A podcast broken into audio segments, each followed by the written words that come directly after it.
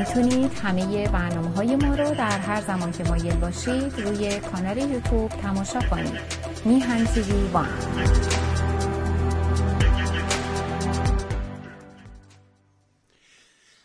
با درودی دوباره خدمت یکایک شما خوبان و نازنینان. سعید بهبانی هستم در این روز چهارشنبه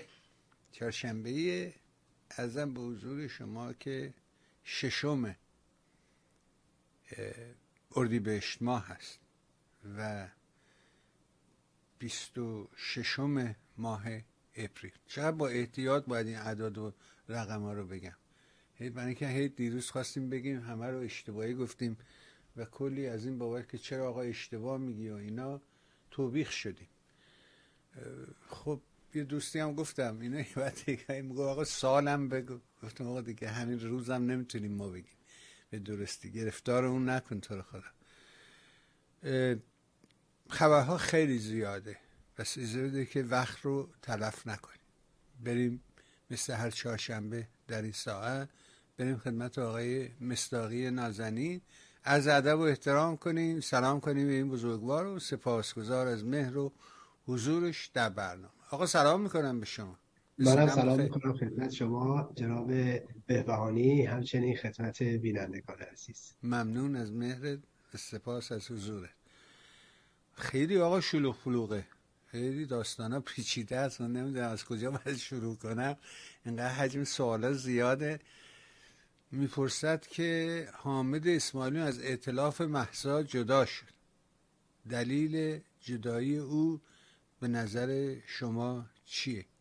البته ایشون خودشون که در یه مصاحبه در انجام بعدش با تلویزیون اینترنشنال گفت دنبال اینترنت آزاد و سازماندهی انقلاب مردم ایرانه. اینا نفهمیدم ادعاها چیه. شما خب همون استفاش که قبلا هم صحبت کردیم، ولی دلایلی که مطرح کردن درست کاملا به جا فرمودید. ببینید جناب بهبهانی، اگر یادتون باشه آقای ادعاها رو عرض میکنم، میگم ما همیشه به اندازه جیبمون خرج کنیم، به اندازه توانمون ادعا بکنیم. خب شما اگر ملاحظه کنید آقای حامد اسماعیلیون از نظر من یه چهره مطلقاً جدی نیست تو عرصه سیاست و ایشون حالا به قول معروف یک از بعد حادثه اینجا افتادن و من فکر نمی کنم توی این قد و اندازه و قد و قواره باشن. منتها خب آدم ها اصرار دارن خیلی موقع ها در جایی که صلاحیتشو ندارن یا توانشو ندارن ظاهر بشن و حتما باعث هم ضربه میشن به جنبش، هم به خودشون میشن. اول از همه آقای حامد اسماعیلیون اگه یادتون باشه ایشون ادعا میکرد که سومین فراخوان رو برای فراخوان در ایران خواهم داد. خب ولی ملاحظه میکنید الان رسیده فراخوان میخواست بده مردم ایران به پا بخیزن و تومار رژیم رو در هم بپیچن، حالا رسیده به اینجایی که میخواد تازه تلاش بکنه برای اینترنت آزاد در ایران. ببینید این یه پروژه است، یه پروژه نون و آب داره. قبلا هم از این نوع پروژه ها امیر عباس فخرآور هم با همین پروژه ها سر یه عده‌ای رو شیره می‌مالید و کلا می‌ذاشت تو آمریکا. بس برای اینا بودجه هم هست اتفاقا و باز هم در این ارتباط ها هست در بودجه‌ای که حتی اون جریانی که خانم مسیح علینژاد و نمیدونم اینها درست کردن و این موضوع به نظر من بیشتر اینا پروژه است، پروژه و فاند پشتش هست و من فکر نمی کنم اینا برای مردم ایران نتیجه‌ای داشته باشه، حاصلی داشته باشه. همون روز اولی هم که جنبش شروع شد اگه یادتون باشه هی بحث نمیدونم ایلان ماسک و نمیدونم این استارلینک و از این حرفا رو میزدن، منتها دیدید که صورت واقعیت به خودش نگرفت و الان 7 ماه لااقل از اون موقع میگذره. من همون وقتم تاکید کردم که آقا این اساساً نیاز داره به یک گیرنده‌ای در داخل کشور که این از خارج کشور بره به ایران و بعد نیاز داره به پرداخت ماهانه. کی این پولا رو میخواد بده؟ چجوری میخواد این ارتباط مالی برقرار بشه؟ و ولی خب همون موقع هم گفتم آقا اصلا این خارج از توان مردم ایرانه. حالا یه بخش خیلی کوچیکی ممکنه تو ایران بتونن، حالا چه به دیشش از طریق قاچاق وارد میشه دست پیدا کنن یا در واقع بتونن هزینه‌های مالیش رو تامین کنن. گفتم آقا وقتی که این اتفاق برای اوکراین افتاد، خود دولت اوکراین پشتش بود، خود در واقع سیستم و حکومت اوکراین پشتش بود، نه اینکه دولت دشمن باشه بعد شما فکر کنید از در و دیوار میتونی یواشکی بعد نمیدونم دیش ببرید به ایران یا گیرنده ببرید به ایران و بعد از اون طرف بتونید مثلا پرداخت ماهانه رو بکنید. اصلا این چیز یه چیز فرضی ذهنیه و آدما توهم دارن. لااقل من به شما قول میدم، حالا میدونیم که آقای حامد اسماعیلیون رفتن پشت این، خانم مسیح علینژاد اینا پشت این بودن و هم ایلان ماسک هم هست، همه اینا. من امروز 1402، من 1404، یعنی 2 سال دیگه توی زمانه ما 2 سال برای همچین کاری اندازه 200 سال قبله و پیشرفت و سرعتی که وجود داره. اگرش اینها در 1404 چنین کاری رو بر مردم ایران کردند، خب من همه اتهامو پس میگیرم. خب اگر قدمی توی رابطه تونسته برداشته باشم و یه بیلان درست حسابی ملت ایران بدن، من همه اتهامو پس میگیرم. ملاحظه میکنید و اساسا حالا آقای بهبهانی بهشون برمیخوره و دیگه برنامه تلویزیونی من قطع میکنم. یا آقا من نه شناخت از موقعیت دارم نه از تو خدا نگو بعدم مثل اونای دیگه میای بعد میگن آقا این گفت و بعد اومد. نه من که نمیگم بعد طالعه من موضوعی رو من اندازه دهنم حرف میزنم و حرفی که بزنم پاش وامیستم به هر قیمتی که باشه. تا به حال نبوده من چیزی رو ادعا کنم و عمل نکنم باشه. و اگه میگم نمیام واقعا نمیام و برای اینکه انقدر مطمئن و اینم بهتون بگم انقدر مطمئنم نسبت به قضیه که این موضوع محقق نمیشه، برای اینکه اینا وعده های سرخرمنه. شما تو عرصه ملی نمیتونید چنین کاری رو بکنید با یه رژیم دیکتاتوری که وجود داره و بعد با محدودیت هایی که در این امر هستش. اینه که به نظر من اینا به شوخی بیشتر شبیه که اینترنت آزاد رو در ابعاد ملی برای مردم ایران تأمین بکنن. من حالا یه فرصت 2 ساله بهشون میدم. ببینید بنابراین چنین چیزی نیست. اینا اگه یادتون باشه قرار بود خانم مسیح علینژاد دیگه به نقطه رسیده بود که میگه رژیم رو داریم سرنگون میکنیم، شاخشونه میکشید برای کشورهای حوزه خلیج فارس. حالا فکرشو بکنید. آخه ببینید ما میگم وقتی که سنگ بزرگ علامت نزدنه، ولی الان رسیده الان به اینجا که تازه مثلا یه اینترنت آزاد تامین بکنیم. حالا چی میشه؟ تا همین چند وقت پیش تو ایران اینترنت راحت همه دسترسی بهش داشتن. حالا راحت نه ولی خب به طور نسبی عرض میکنم نسبت به الان. ولی تازه شما بخواید یه چیزی درست کنید مثل نمیدونم 6 ماه قبل 8 ماه قبل دیگه، خب چی بشه؟ مگه مشکل الان اینه؟ مگه مشکل جامعه ما نداشتن اینترنت؟ مگه فکر می‌کنید مثلا انقلاب پشت اینترنت مونده؟ نه. مگه جنبش یا حکومتی که امروز در قدرته به خاطر اینترنت فقط رو قدرت مونده؟ نه، ما میخوایم خودمون رو فریب بدیم. یالا اولیشه که بماند و که اصلا امکان ناپذیره. ولی بایست این رو توجه داشته باشیم که در واقع جدایی یا اعلام جدایی آقای حامد اسماعیلیون در واقع بلافاصله پس از یعنی در راه بازگشت شاهزاده رضا پهلوی از سفر اسرائیل، از نظر من رابطه مستقیم با سفر آقای شاهزاده رضا پهلوی به اسرائیل داره و اینکه برای اینها غیر قابل پذیرشه. ولی آقای حامد اسماعیلیون اون موقعی که سیاسی نبود به زعم خودشون، اون موقعی که بین ایران و تورنتو در رفت و برگشت بودن، اون موقعی که در تمام انتخابات رژیم شرکت میکردن، حتی توییتاشون هست انتخابات شورای شهر تهران، فکرشو بکنید انتخاب شورای شهر هم ایشون شرکت میکرد و در کسادترین، به قول خودشون باز، در کسادترین انتخابات های رژیم هم شرکت میکرد ایشون. و اون موقعی که حاضر نبود کوچکترین قدمی برای مردم ایران برداره، توییت علیه اسرائیل میزد یا به اصطلاح توییت برای به نفع فلسطینی‌ها میزد. به نفع مردم ایران نمیزدن ولی به نفع فلسطینی‌ها میزدن. علیه رژیم نمیزدن، علیه اسرائیل میزدن. خب ما اینو اگر شما سیاسی نیستی، خب پس چرا این کارا رو میکنید؟ پس چرا به این مسائل کار دارید؟ خب ببینید من هیچ انتظاری ندارم آدمای دنیا سیاسی باشن، اصلا لزومی نداره، ولی وقتی که شما میای مدعی میشی، من میگم آقا از قدیم گفتن چراغی که به خونه رواست به مسجد حرام است، چجوری شما راجع به مردم ایران سکوت میکنی ولی راجع به مردم فلسطین میشی جلودار؟ یه دلیل اینو تو به خاطر اینکه برای خودشون فضا ایجاد میکنن، فضای کاری ایجاد میکنن، برای خودشون نوعی رانت ایجاد میکنن و خیلی واضحه که اینها چرا دست به چنین اعمالی می‌زنن. برای اینکه ببینید حمله به اسرائیل هزینه که نداره هیچی، رانت هم داره. دفاع از فلسطین هزینه که نداره هیچی، یه نوع رانتی هم از طرف رژیم داره. صبح تا شب بوقای خود رژیم دارن اینا رو توش میزنن، حالا شما هم برید بکنید، چه اشکالی داره؟ ولی وقتی که یه آدمی که میگه من سیاسی نیستم ولی اینجا جوها پیداش میشه، کاملا واضحه که نه، اینا با قصد و غرضی هست. یه موقع یادتونه سلبریتی ها رو با می داشتن علیه تحریم دارویی، خود ظریف پشت قاضیه بود، بیان و داد سخن بدن و گریه‌زاری کنن برای مردم ایران و نمیدونم شیر بچه‌ها رو کم میشه و نمیدونم تحریم دارویی مریضا، نمیدونم اینجوری، درسته؟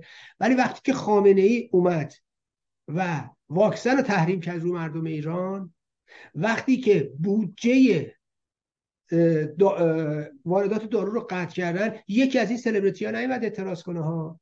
میدونیم که فقط به خاطر ندانم کاری های رژیم صدها هزار نفر بیشتر تو ایران جان خودشون سر کرونا دادن ها.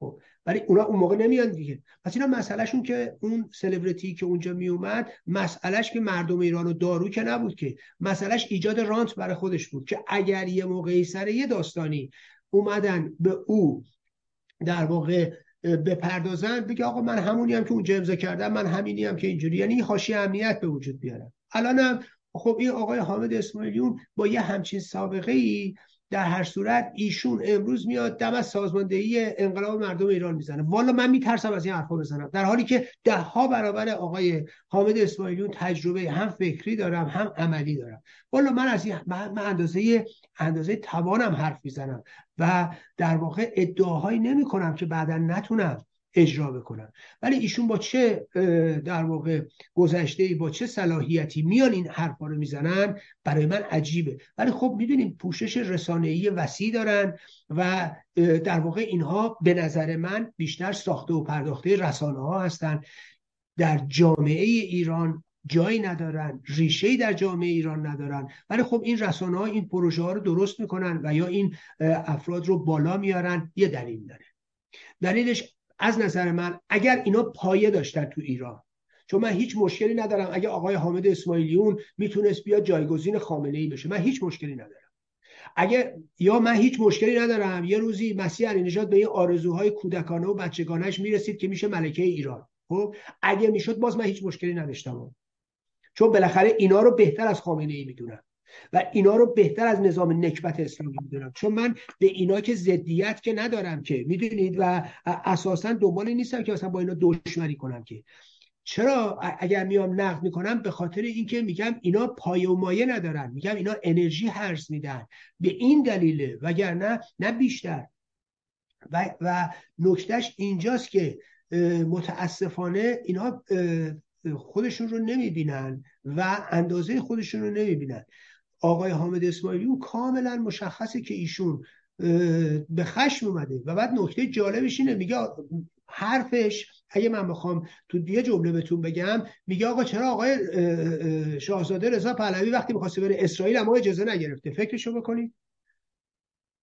یعنی یه کسی که از نظر من در جامعه ایران فاصله نجومی داره محبوبیتش نسبت به آقای حامد اسماعیلیون یا نسبت به مسیح علینژاد، تازه اینا اینقدر، یعنی تو جایی رسیدن که اینقدر متوقع که مثلا ایشون باید از اینا بیاد اجازه بگیره یا کمیته های ما تشکیل بدهیم برای این. شما چیکاره که کمیته تشکیل بدید آخه؟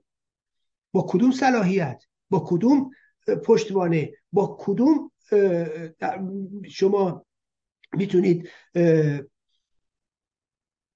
منزلت یا قدر اجتماعی میتونید همچی کارایی رو بکنید؟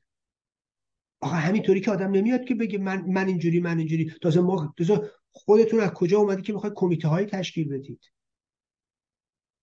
و بعد برای اینکه راجع به همه چی تصمیم گیری کنید؟ آخه مگه میشه همچین چیزی؟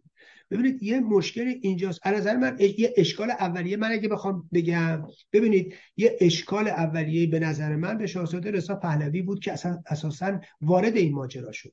خب به خاطر اینکه اینها دوچار توهم شدن که نکنه در سطح او است، نکنه همراه او هست، نکنه همشهر او هست، در حالی که اینجوری نیست. وقتی که چون این آدم‌ها ظرفیت ندارن بعداً متوقع میشن و میبینیم نتیجهش میشه همین فاجعه‌ای که ما داریم، ما شاهدش هستیم. و خب ایشون به محض اینکه متوجه میشه شاهزاده رضا پهلوی در حال بازگشت به اروپا هستن، همون موقع اطلاعیشو میده. و چرا؟ برای که سایه بیفکنن بر موفقیت‌های او، برای اینکه به لحاظ خبری الحمدلله پوشش خبری هم دارن و آدمایی هم پشتشون هستن و بیان به این مسئله دامن بزنن که سایه بیفکنن بر اون موفقیت. ببینید من با حامد اسماعیلیون هیچ دشمنی ندارم، ولی من میبینم اون کاری که او داره میکنه دشمنی با جنبش ایران، یا اینجوری ازش برداشت میشه، یا نتیجهش اینه. حالا هر نیتی هم خود او داره، وگرنه هیچ معنی نداره. به محض اینکه در واقع ایشون داره برمیگرده یه همچی علم شنگه‌ای رو به پا کنه. نکته جالب توجهش اینه شاهزاده رضا پهلوی یه دونه توییت زده و به نوعی اعلام کناره‌گیری کرده و یا گفته من با دیگر گروه‌ها هم ارتباط خودم رو حفظ خواهم کرد و با اونها هم همکاری خواهم کرد و سعی کرده خودش رو فارغ از همه این گروه و اون دسته ها دیده باشه و بتونه یا مثلا از بالا به قضایا نگاه کنه یا در واقع یه نقش فراگروهی یا فراجناحی یا فراحزبی برای خودش قائل بشه. درسته؟ خب این رو همین رسانه ها هیچ کدومشون تقریبا میتونم بگم پوشش جدی ندادن. ولی شما نگاه کنید کناره‌گیری حامد اسماعیلیون رو چجوری تو بوق کنن. اینایی که تا دیروز دنبال همبستگی بودن شما نگاه کنید چجوری برای جدایی و برای تفرق تبلیغ میکنن و چجوری علیه شاهزاده رضا پهلوی فعالیت میکنن. حیرت آوره. اینا تماما از نظر من در خدمت رژیم نکبت اسلامی است.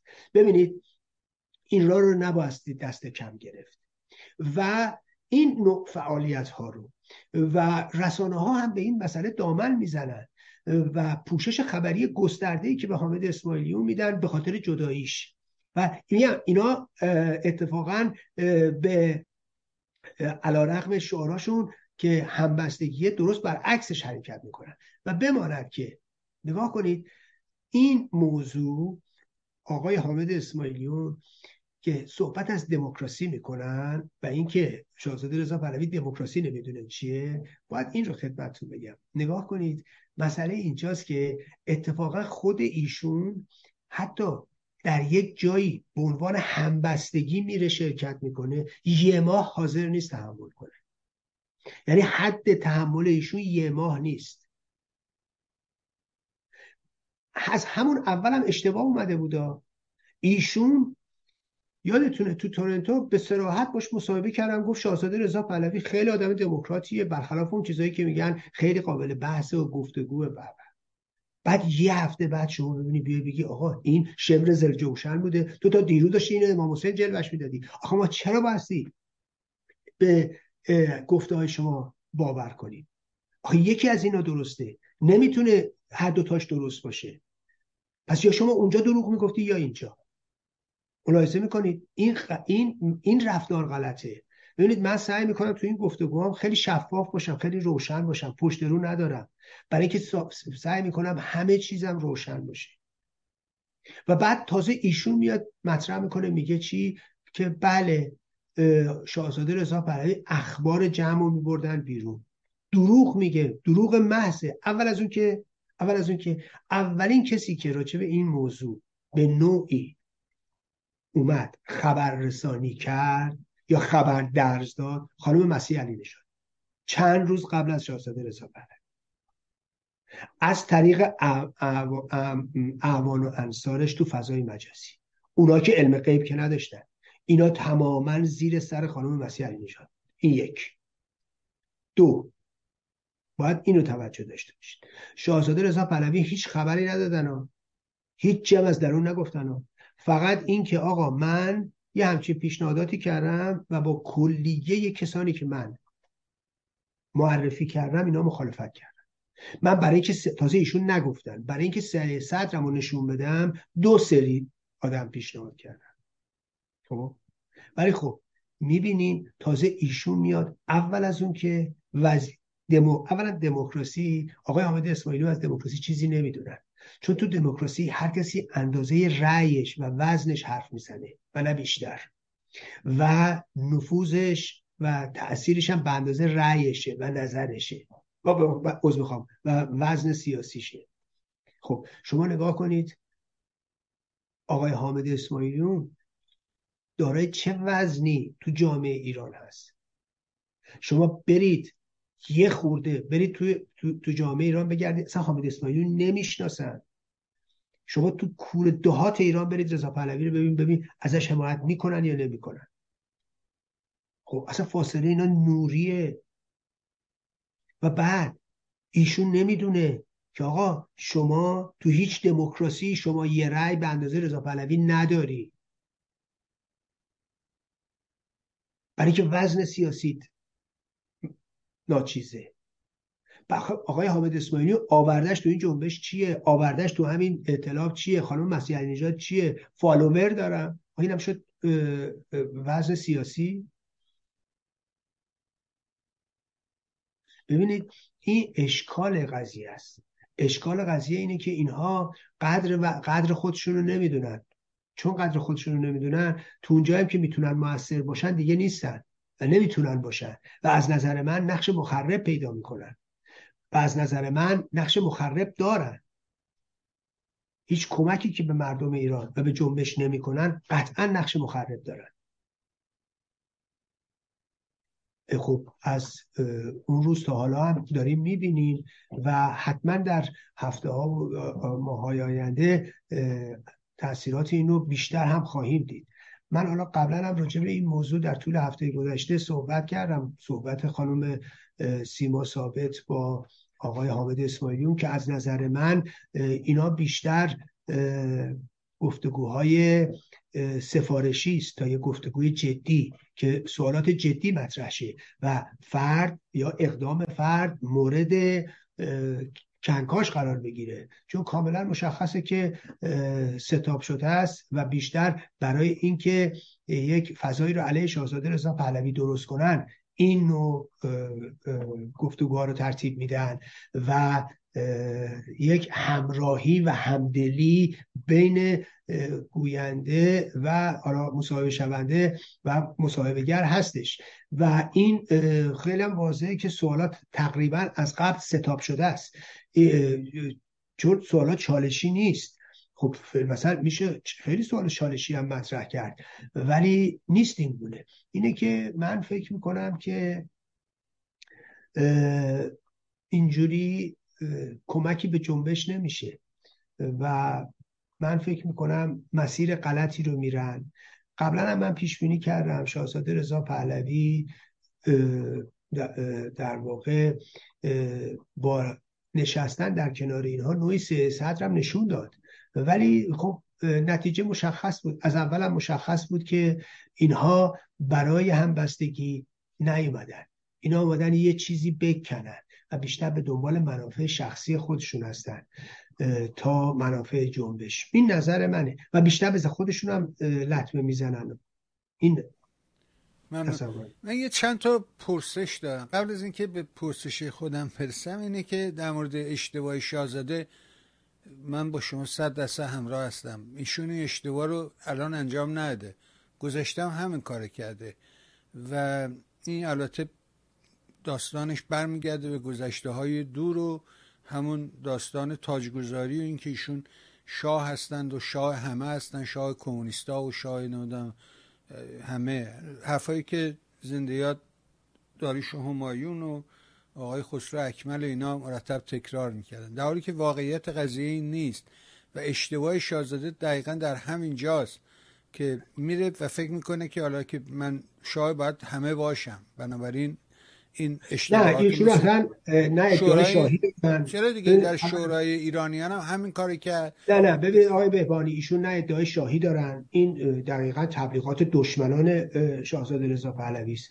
ایشون نه ادعای شاهی داره، نه ادعای قدرت داره و بارها مطرح کرده که من خودم شخصا که اصلا جمهوری خواهم و بعد هم ایشون مطرح کرده که بیشتر به حالت بیشتر اینجوری که ایشون تو تصورش هست بیشتر به عنوان یک گاندی ایرانی مطرح باشه تا بخواد در واقع نقش پدر رو بازی کنه.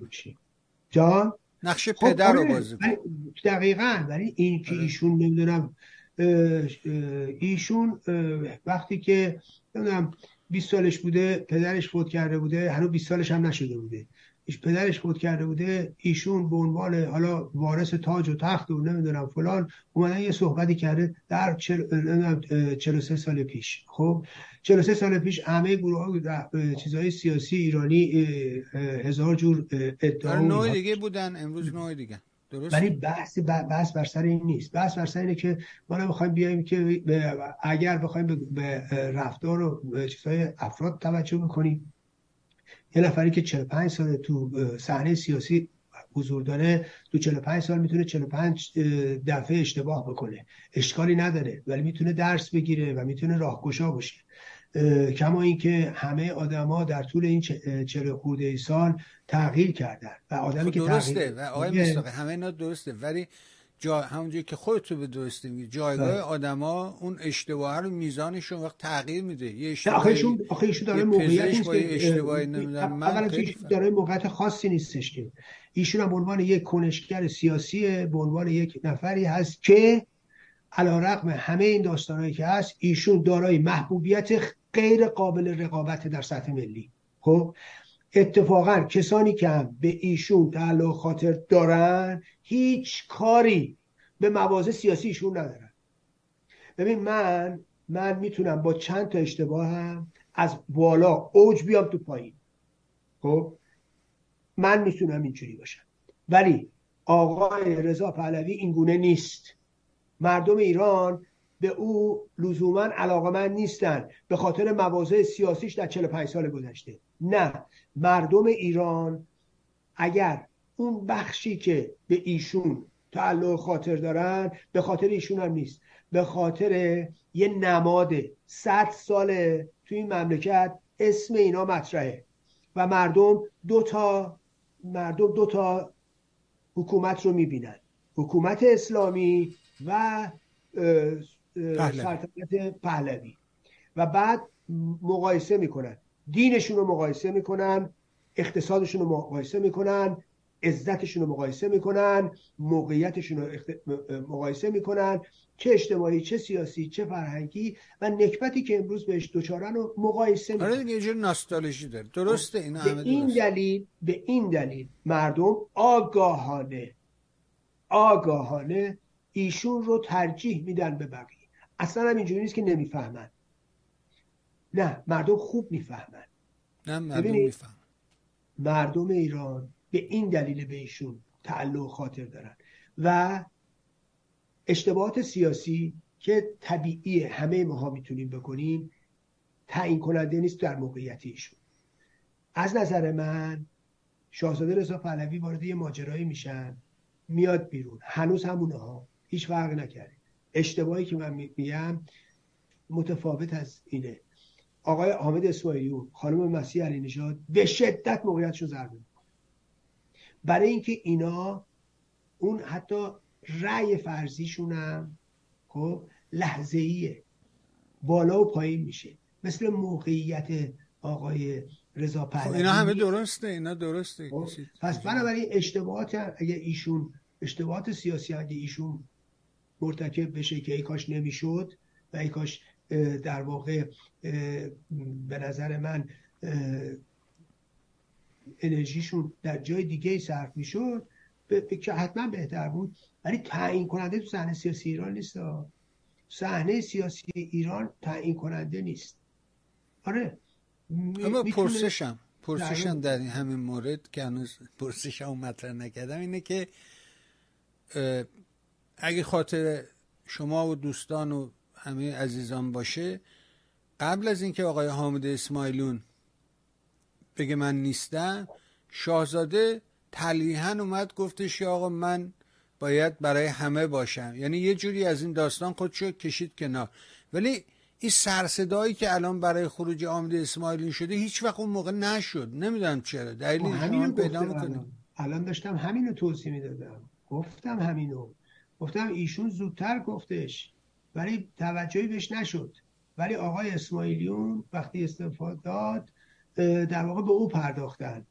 چرا؟ من چرایشو میخوام بفهمم. همون عرض کردم دلیلش به خاطر این بود که میخوان پوشش بندازن بر آقای شاهزاده رضا پهلوی، به خاطر اینکه حامد اسماعیلیون در واقع ساخته و پرداخته همین رسانه هاست، حمایت رسانه‌ای او رو به اینجا آورد، وگرنه که او نه دستاوردی داشته، نه کار خاصی کردن، خب نه موقعیتی داشته، نه آدم سیاسی بوده و تا همین 96 هم که رأی میدادن، تا سال 98 هم که اصلا تو مسئله سیاسی ایران نبودن که، و رفت آمدشون هم که به ایران بوده و کوچکترین التفاتی هم نه به قتل عام شدگان داشتن نه به فلان. ببینید اینا کاملا، ولی خب رسانه ها بکردن که موقعیت ایشون رو بسازیم و ایشون رو ساختن و خب الان ما خواهم می‌بینیم الانم و یه موقعیت خاصی هم بود. ببینید یه موقعیت خاصی هم بود تو جامعه ایران. بعد اینا رسانه ها یه جوری جلوه میدادن انگار که تموم خود اینا هم که با اون تبلیغاتی که میکردن واقعا خیلی ها در سراسر ایران یا دنیا به این تصور افتاده بودن، تصور خام که رژیم رفتنی است، تموم انقریب فقط روس‌ها و اینهاست.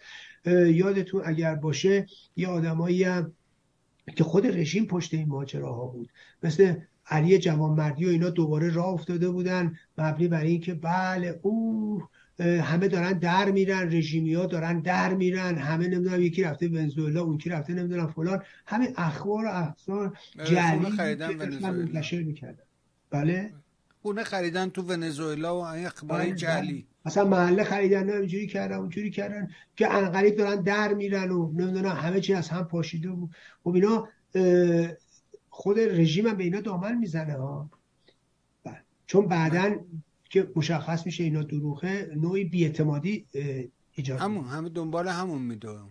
عرضم به حضورت که ولی نگاه میکنیم تو صحنه میبینیم که یک گروه هایی که سابقه چپ دارن غالبا اینا همچنان حمله میکنن به رضا پهلوی و خلاصه حامد اسماعیلیون امروز به صورت یک نمیدونم قهرمانشون در اومده.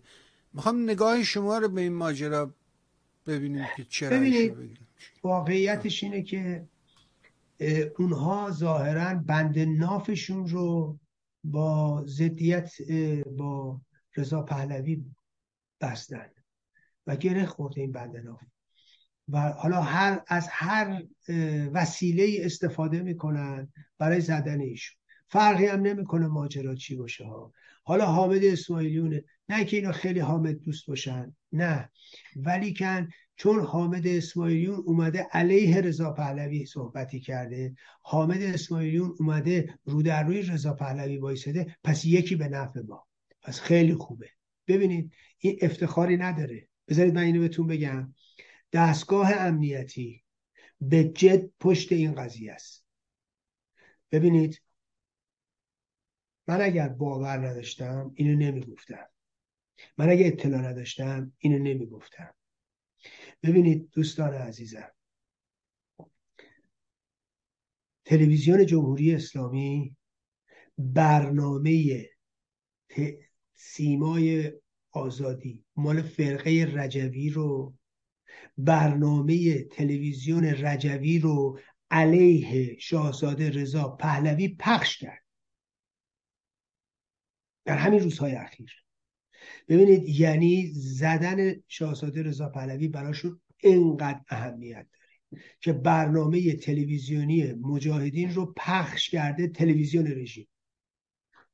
این ننگ رو بایستی یه مدال کنن بزنن، یه مدال اضافه تر به سینه رجوی. دیدی یه سری مدال همه این ژنرالا میزنن، اینا باید انواع اقسام مدالای ننگ باشه به اینجاش، یکیش هم همینه که برنامه اینا رو شما اگه برید توی سایت فرقه رجوی اون سمت چپش برید، در 12 تا مقاله است، همش علیه رضا پهلوی، یکیش علیه کسی دیگه نبود.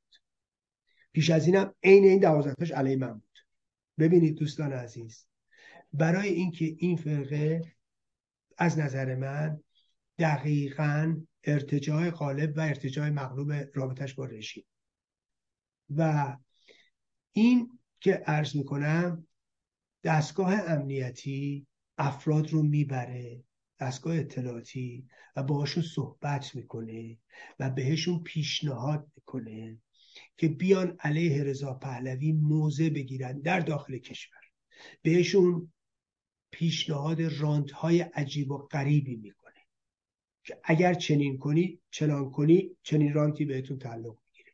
ببینید اینو علنی انجام میدن. این افرادی که در داخل کشور امروز شما شاهدی میبینید میان یه دفعی ترمز در واقع پاره میکنن، اینه. نگاه کنید دوستان عزیز، اینا میدونن چی کار میکنن.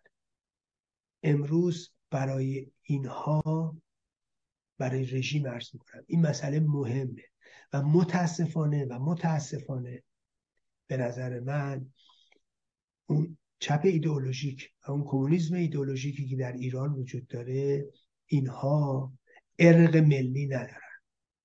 یعنی براشون آینده ایران مهم نیست، سرنوشت ایران مهم نیست. اون چی که او در ذهنش داره، تازه اگه صادق باشه که غالبا نیستن، بحث بین حکومت سرمایه نمیدونم فلان. ببینید اینا ارق ملی ندارن، یعنی هیچ پیوندی با در واقع علایق ملی ندارن و به همین دلیله که ضدیتشون وقتی میخوان مثلا بیا تو عرصه سیاسی نگاه میکنن، نگاه نمیکنه آیا امروز زدن شاهزاده رضا پهلوی به نفع جنبش ایران هست؟ خب بیا بریم با هم بزنیم، خب یا به نفع کشوره. خب ببینید من این رو عرض میکنم، اینا فقط اینجوری نگاه میکنن، میگن آقا این شاهزاده رضا پهلوی رو بزنیمش به نفع در واقع طبقه کارگری یا به نفع ماست. اینا فقط اینو میبینن. خب و این که حالا به ضرر کیه و چیه زیاد براشون اهمیت نداره.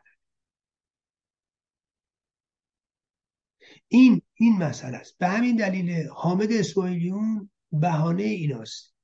شما نگاه کنید چنان حامد جان نمی‌کنن که چیه حامد اسماعیلیون.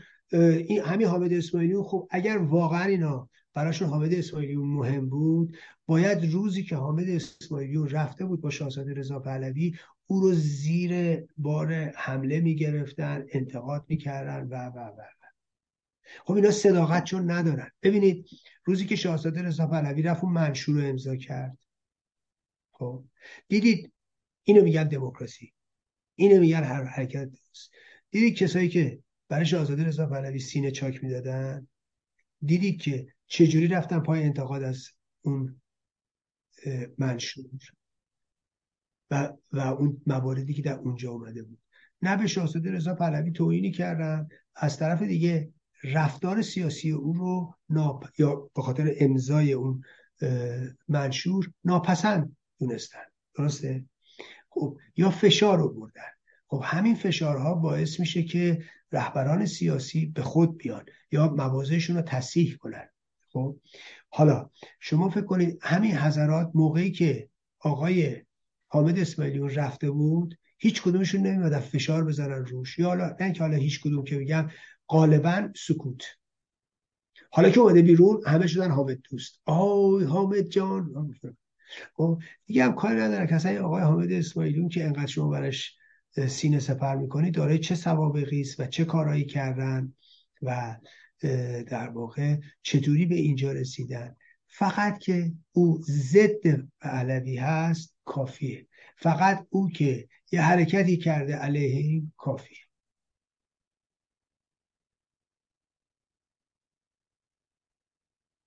فکر نمی‌کنی بخشی از این داستان مربوط به سفر شاهزاده به اسرائیل بوده باشه؟ اصلا عرض کردم ایشون فقط و فقط آقای حامد اسماعیلیون به خاطر سفر شاهزاده رضا پهلوی این موضوع رو گرفتن.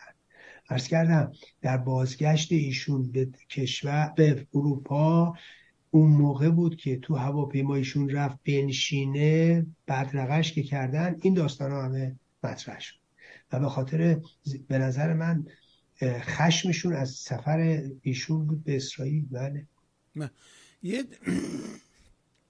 توییتی رو آقای عبدالله مهتدی زده که دیدم فقط سایت ایران اینترنشنال بهش پرداخته که در حقیقت خانم عبادی و خانم علینژاد و خود آقای مهتدی و خانم بنیادی یک این توییت رو در حقیقت امضا کردن و نوشته که 4 ماه پیش ما از طیف‌های گوناگون با پیشینه‌های سیاسی متفاوت از روی باورمان به اهداف و آرمان‌های انقلاب زن زندگی آزادی و در پاسخ به انتظار عمومی جامعه برای اتحاد یک کانون هماهنگی به هم پیوستیم و به گرد منشور مهسا جمع شدیم. ما هدفی جز کمک به جنبش در داخل گسترش روح تکثر و تنوع و تقویت همکاری و همبستگی که پیام‌های مهم این انقلاب بود و نیز رساندن صدای جنبش آزادی خواهانه مردم به گوش جهانیان در سر نداشتیم. هدف ما یاری رساندن به مردم برای خواسته اصلیشان، یعنی صندوق آزاد رأی برای تعیین حکومت دلخواهشان است و رسیدن به آزادی و عدالت و برخورداری از یک زندگی انسانی با تکیه بر مبانی حقوق بشر. می‌خواستیم و کماکان می‌خواهیم که در خدمت به این هدف شریف و انسانی سهم خود را ادا کنیم، هرچند شرایط پیش آمده ادامه همبستگی را دشوار کرده، ولی ما ادامه اتحادمان را توشه راه تلاش‌های بعدی خواهد ساخت. منشور مهسا از دل انقلاب زن زندگی آزادی سر برآورده است و تا پیروزی آن معنای خود را از دست نخواهد داد. من درست متوجه نمیشم، خیلی گنگه، یعنی چی؟ میشه شما بگین؟ بله کاملا مشخص گنگه، مثل همه مواضع سیاسی اینا و پنهانکاری های اونها. شما اگر یادتون باشه اول از همه خانم مسیح علینژاد یادتونه تو تورنتو چی میگفت؟ میگفت اینا که میگن ما بینمون اختلافه اصلا اینجوری نیست. اینا دیدید چقدر اختلاف بود؟ دیدید چه داستانای هفته بعدش پیش اومد؟ خب برای همین، به خاطر اینکه اینا راست نمیگن و دائما پنهانکاری میکنن و اولین اصل دموکراسی روشنگری، شفاف بودن، رو راست بودن، رو بازی کردن، اینا دموکراسیه و اینا خب همش با رفتار اینها در تناقضه. تازه آقای حامد اسماعیلیون مشکل پیدا کرده چرا شاهزاده رضا پهلوی گفتن با پیشنهاد ایشون مخالفت شده. اصلا نه بحث کی کرده، کی پیشنهاد بوده، کی نبوده، چطوری بوده، هیچ کدوم از اینا هم نبوده. منتها فقط یه اطلاعی به عموم رسوندن که وظیفه‌شون بوده برسونن و کم رسوندن.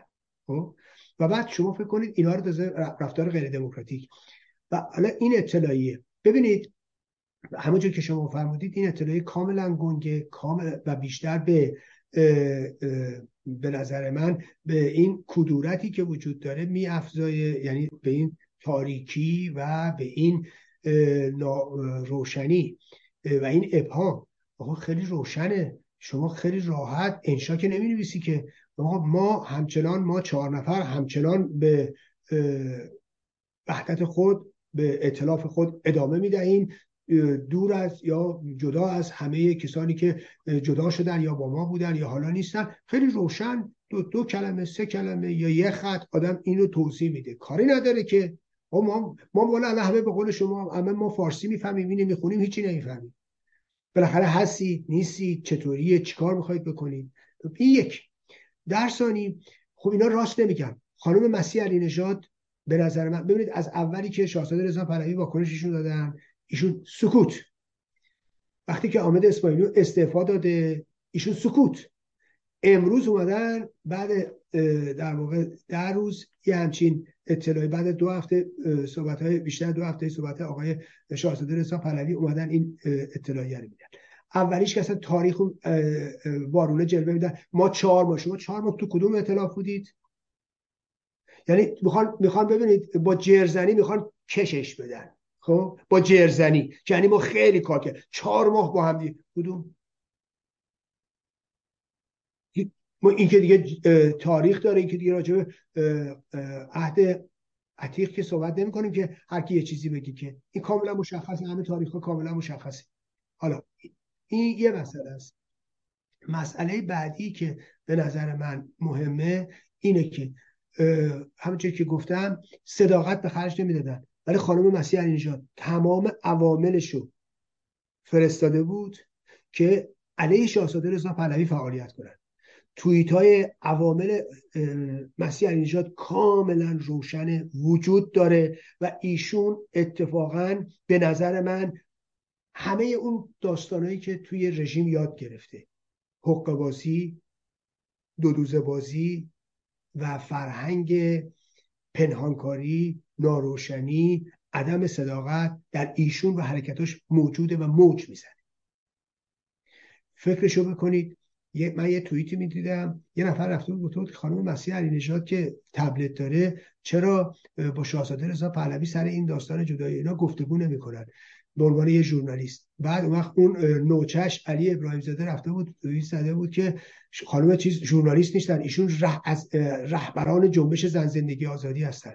خیلی عذر میخوام واسه جامعه ایران چقدر سقوط کرده باشه که مسیح علینژاد رهبر اون جنبش بشه. من اون موقع هم گفتم اون صحبتی که اومد در ارتباط با اون مصاحبه فریبکارانه که به خانم فهیمه خضر حیدری ستاب شده گذاشته بود که برای اینکه دروغ‌هایی که رفته بود تو رسانه‌های غربی گفته بود رو توجیه کنه که گفت من نگفتم، اینجوری بوده. شما ملاحظه میکنید که چجوری ارباب انصارشو میفرسته و اینا بیان ادعا کنن که ایشون رهبرای جنبش زن زندگی آزادیه. خب فکرشو بکنید، یه آدم متوهمی که هیچ پایه و مایه‌ای تو جامعه ایران نداره، بعد میاد خودش رهبر جنبش زن زندگی آزادی. یعنی تو چه حد اینا متوهمن؟ و بعد تازه میاد از طریق عوامل خودش ناسزاهایی رو علیه شاهزاده رضا پهلوی. این اون ماهیت دوگانه و دورو خانم مسیح علینژاد. ببینید من با کسی موافق باشم با کسی مخالف باشم اینطوریه. خیلی رک و روشن میگم، نه پسی دارم نه پشتی دارم، نه نمیدونم این ور اون ور دو دوزه بازی میکنم، نه حرف دوگانه میزنم.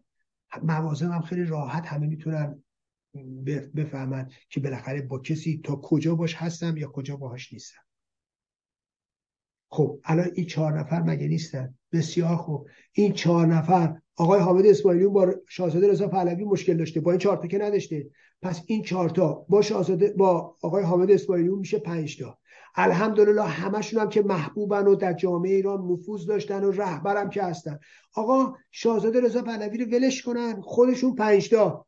الحمدلله آقای حامد اسماعیلیون هم کلی تو این یه مش از نظر من چپای درمونده یا کمونیستای قزمیت، اونا هم که همه هستن، میتونن با همراهی اونا با هم وحدت کنن، برن جلو، ائتلاف تشکیل بدن، ببینیم چی کار میکنن. والا من حمایت میکنم اگر اینا بتونن تو جامعه جلو برن، اگه اینا بتونن برای خامنه‌ای مشکل ایجاد کنن، اگه اینا بتونن. ببینید من هیچ مشکلی ندارم، از اینا حمایت میکنم. من اونی که میگم کمونیست قزمیته، اگر اون جانشین خامنه‌ای بشه من ترجیح میدم. اونای درمونداری که من میگم درموندارو ببین هر کدومشون جایگزین خامنه‌ای بشن من ترجیح میدم، حمایت میکنم. من اگه فکر کنم همه این آدمایی که میبینیم من اینجا نقدشون دارم، همه اینا هر کدومشون جانشین خامنه‌ای بشن من ترجیح میدم، مشکلی نمیبینم. یعنی من ضدیتم با نظام نکبت اسلامی است، نه با این آدما. این آدما رو مشکل میبینم در راه انداختن رژیم اسلامی، وگرنه اگه اینا هر کدوم امکان رسیدن به قدرت داشته باشن من استقبال میکنم. اینو به صریح ترین شکل دارم بهتون میگم. یعنی من میخوام بگم خطر خامنه ای و خطر نظام نکبت اسلامی تا این حد زیاده و ما بایستی راهی رو پیدا کنیم برای به زیر کشیدن این نظام. من اگر شاهزاده رضا پهلوی هم دفاع میکنم، نه به خاطر تعلق خاطرم به این نوع از حکومت یا اون نوع از حکومت، نه، من در حال حاضر به پایین کشیدن رژیم اسلامی فکر میکنم، به فروپاشی نظام اسلامی فکر میکنم و فکر میکنم هر پارامتری که بتونه به این کمک کنه برای ما خوبه. من اگر در واقع از شاهزاده رضا پهلوی دفاع میکنم، نه اینکه من سلطنت میخوام، نه اینکه دنبال سلطنتم، نه اینکه اصلا فکر کنم امکان برقراری سلطنت در ایرانه، ولی من گزینه‌ای بهتر از اون و قابل در واقع بازار، یعنی بازار داشته باشه، غیر از ایشون نمیبینم. برای همین بقیه رو سراب میبینم، بقیه رو مزاحم میبینم، بقیه رو در واقع صد میدونم و اینکه انرژی ها رو هرز میبرن. این نگاه منه به سیاست. ولی خب اینا برن خودشون، چه اصراری دارن؟ اصلا از نظر من شاهزاده رضا پهلوی از روز اولی که رفته اشتباه کرده. اینا خودشون باید با هم دیگه یک تشکیل میدادن، خودشون با هم دیگه همه اینا که فکر میکردن خیلی هم خوبن. خب الان که الحمدلله ببینید آقای حامد اسماعیلیون فقط مشکل رو در شاهزاده رضا پهلوی دیده بود دیگه. بسیار خوب، شاهزاده رضا پهلوی نیست، شما برید با هم دیگه ببینم چه گلی به سر مردم ایران میزنید، ببینیم وزنتون چقدره، ببینیم چه جایگاهی در جامعه ایران دارید، ببینیم چه راهی رو میتونی باز کنی، ببینیم کی تو دنیا جدیتون میگیره. کاری نداره که.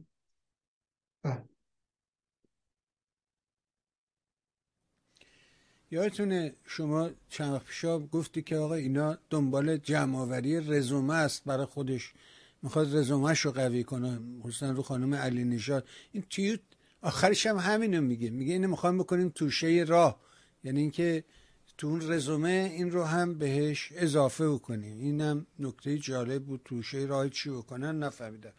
اما بریم سراغ سایت کوچه و این برنامه عجیب و غریب مبنی بر دیدار نمایندگان مجاهدین با شاهزاده رضا پهلوی در اسرائیل که البته منبعش همین رضا دزده بود. من اصلا برام حیرت انگیز بود که چیه داستان.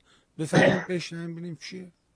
ببینید راستش من قبلا هم گفتم سایت کوچه چندین برنامه هم اخیراً داشته بود که به صحبت‌های من با شما هم اشاره داشت، به صحبت‌های من با شما هم پوشش داده. ببینید من اساساً معتقدم در همه زمینه‌ها به روشنگری و به شفافیت. روشنگری در ارتباط با مسائل سیاسی، در ارتباط با نمیدونم خوب و بد موضوعات، اونجوری که من فکر می‌کنم. این یکیه، شفافیت نسبت به همه چیز. دموکراسی با شفافیت فقط معنا پیدا می‌کنه. از اونجایی که گردانندگان سایت کوچه برای من ماهیتشون روشن نیست، من این رو در واقع نوعی عدم شفافیت میدونم و عدم شفافیت رو معتقدم راه به دموکراسی نداره. هر کی میخواد بشه، میخواد اینا سلطنت طلب باشن، میخواد وابسته به اسرائیل باشه، میخواد وابسته به امریکا باشه، میخواد وابسته به رژیم باشه، میخواد وابسته به ایرج مصداقی باشه، هر کی میخواد باشه، مادامی که شفاف نیست، مادامی که معلوم نیست کیه، معلوم نیست از کجا تأمین میشه، مهم مالیش نیست، بالاخره هر کسی یه جای تأمین میشه. یعنی من بدونم آقا من هیچ مشکلی با رسانه‌های اسرائیل ندارم، چون همش که میخونم میگم خب این نظر رسانه‌های اسرائیلی است، این نظر رسانه‌های عربی است، این نظر رسانه‌های وابسته مثلا به چه می‌دونم فلان دولت عربی یا فلان دولت اروپایی است، این مثلا نظرات آمریکاست، این نمیدونم نظرات چه می‌دونم فلانه. ببینید من میفهمم بیبیسی داره اینو میگه، صدای آمریکا داره اینو میگه، خب یا CNN و فاکس نیوز دارن اینو میگن، درسته؟ یا رادیو اسرائیل داره اینو میگه. تلویزیون اسرائیل داره اینو میگه، اینا رو من میفهمم، با همه‌شون هم من همکاری میکنم، هیچ مشکلی نداره. ولی بحث بر سر اینه که باید بدونیم کیه، نه اینکه بخوایم مثلا چه میدونم یقه طرفو بگیریم، نه، برای اینکه ما بفهمیم این از کجا در میاد، این مهمه. یک. دو، ببینید این برنامه‌ای که درست شده، اگه خب مشخصه که اینا بالاخره یه دسترسی دارن به همه گفتگوها، انرژی دارن پشتش و نیرو دارن که میتونه رسیدگی کنه، بررسی کنه همه، و اشراف دارن به مواضع مختلف سیاسی در سطح اپوزیسیون ایران. به طب حتما رضا دوزه رو میشناسن، رضا زرابی، رضا دوزه رو حتما میشناسن، اینجوری نیست که رضا دوزه رو نشناسن. این که شما بیاید یه برنامه بسازید و برنامه‌تون رو اختصاص بدید به اونچه که رضا دوزه میگه و اون رو به عنوان چهره سیاسی که اطلاع داره از ماوقع این رو جلوه بدید، ببینید این از نظر من کاملا مشکوک، کاملا مشکوک. رضا دوزه ببینید چهرهش برای همه روشن. چند سال من دارم راجع به این رضا دوزه صحبت میکنم، محال ممکنه که سایت کوچه نفهمیده باشه. رضا دوزه قابل پیگیریه. رضا دوزه اول یه گروه، وقتی من روشنگری کردم اعتراف کرد خودشم که من درست میگم، گفت من ژان والژانم. ببینید ایشون یک دار و دسته دزد تشکیل داده بود تو فرانکفورت، اولا از آمریکا اخراجیه، بعد تو فرانکفورت دار و دسته دزد تشکیل داده بود، اینا میرفتن این لباسای برندا رو میدزدیدن، میومدن میرفتن به این ایرانی‌ها و خارجی‌ها میفروختن. خب یک، به خاطر این دستگیر شد، رفت زندان، اومد بیرون، عملش رفت بالاتر، رفت شد قاچاقچی مواد مخدر. بین هلند و آلمان و بلژیک و اینا مواد مخدر جابجا میکردن، دستگیر شد، حبس سنگین رفته، 7-10 سال سابقه زندان داره. بعد فکر کنید این الان اومده شده چی؟ شده چهره سیاسی. یه عکس شهبانو فرای پهلوی و رضا پهلوی رو میذاره پشت سرش، بعد یاد هر مزخرفی که میخوان میگن، بعد یه مشتی از همینا هم راه میافتن. بعد جعلیات، یارو اومده میگه من رفتم تو کلاب هاوس، نماینده موسادم اونجا بوده. چقدر آدم باید ابله باشه فکر کنه نماینده موساد بیاد اونجا، بعد نماینده موساد گوش کرد گفت بله همه این چیزا که شما میگید درسته. فکرشو بکنید، مأمور نظام نکبت اسلامی رو میگه مأمور موساد. آخه کدوم سرویس امنیتی؟ آخه بعد چقدر شما ابله باشید که فکر کنید مأمور سرویس امنیتی اونم مثل موساد بعد میاد توی کلاب هاوس، بعد میشینه، بعدم حرفا شما رو تایید میکنه، بعدم میگه بله همین که شما میگید همش درسته، یا نه تکذیب میکنه، فرق نمیکنه. آخه کجای دنیا همچین اتفاقی تا حالا افتاده که یه مأمور موساد بیاد تو کلاب هاوس فارسی بشینه، بعدم بگه بله، بعدم اسم هم اونجا من یادم نیست سایت کوچه ازش میگم. خب اینا باعث خنده میشه. قبلا همین مأمور اسرائیل رفته بود خدمت آقای روح‌الله زم، یادتون رفته؟ روح‌الله زم میخواست ازش پول بگیره بره تلویزیون بزنه، یادتونه؟ اون افتضاحا رو با روح‌الله زم در آوردن، اون مأمور امنیتی رژیم بود. یادتونه اون ندا امین هم باهاش ارتباط داشت، یادتونه تو اسرائیل یقه ندا امین و سر ارتباطاتش با همین به اصطلاح مأمور موساد گرفتن که مأمور رژیم بود. یادت تا پای اخراجم ندا امین از اسرائیل رفت به خاطر ارتباطاتش با همین مأمور رژیم. خب حالا اینا اومده چی؟ اومده رسیده به همین آقای رضا دوزه، رضا زرابی. بعد طرف میاد اون همه جلیات سرهم میکنه. فرقه رجبی به خون شاهزاده رضا پهلوی تشنه است، تمام رسانه‌هاش علیه رضا پهلوی است، تمام نوشته‌هاشون علیه رضا پهلوی است، هر آنچه که شایسته زوج رجبی هست به اون نسبت میدن. خب بعد شما فکر کنید 3 تا نماینده انگار تو اروپا نمیتونستن، انگار تو آمریکا نمیتونن برن بشینن با شاهزاده رضا پهلوی صحبت کنن، این همه دفتر دارن، دستک دارن، تو همون واشنگتن. یعنی مجاهدین بزرگترین تشکیلات خارجی کشورش تو واشنگتن، تمام نیروهای سیاسیش تو واشنگتنن. خب من که میشناسمشون که. بعد واشنگتن اینا نمیرن با شاهزاده رضا پهلوی صحبت کنن، میان میرن اسرائیل، بعد تو اسرائیل میرن اونجا یهو خراب میشن سر موسی. فکرشو بکنید، یعنی چقدر آدم باید ابله باشه که این مزخرفات رو بگه و چقدر باید ابله‌تر باشیم که این مزخرفات رو بیاریم پخش کنیم، مگر اینکه در واقع یه هدف سیاسی پشتش هست، مگر اینکه بخوایم یه چهره‌ای رو مطرح کنیم، یا مگر اینکه بخوایم در واقع اپوزیسیون ایران رو به سخره بگیریم. ببینید اینجاست که من میگم سایت کوچه باید چیه؟ شفاف باشه که بدونیم کیه، که حرکتشو بخونیم، اینجوری نباشه بین خطوط حرکت کنه، یه روز ایرج مصداقی رو بیاره صحبتشو پخش کنه، یه روز رضا زرابی رضا دوزر بیاره. خب ببینید در واقع این یعنی چی؟ یعنی مشکوک. من اصلا بحثم این نیست رژیم یا نمیدونم چپ مجاهد اسرائیل نمیدونم آمریکاست نمیدونم فرا، هیچ که من اصلا داوری نمی کنم، از روز اولم گفتم. اما به صفت این که شفاف نیست، این مشکوکه و خطرناکه، چون ما باید بدونیم یعنی اگر واقعا سایت کوچه دلش به حال مردم ایران، جنبش ایران، یا حالا شاهزاده رضا پهلوی یا هر کسی میسوزه، قبل از هر چیز باید روشن باشه، شفاف باشه. ما که ترس و بونایی نداریم که خارج کشور دیگه. خب این ببینید یه مسئله است. مسئله بعدی این که خزعبلاتی که عربستان اومده 1,200,000,000 دلار پول بده به حامد اسماعیلیون و مسیح علینژاد، مگه پول علف خرسه که اینجوری به کسی پول بدن؟ بابا اینا عدد رقم حالیشون نیست. آخه کی تا اومده 1,200,000,000 دلار پول بده؟ عربستان تازه داره میره با رژیم نزدیک شده، عربستان تازه داره میره مسائل مشکلاتش با رژیم حل و فصل کنه، عربستان یه تغییر رادیکال تو ایران نمیخواد به 1001 دلیل. بعد نمیدونم 1,200,000,000، بعد وقت عربستان اومده گفت الا بالله بعد مجاهدین رو اونجا راه بدید دو تو.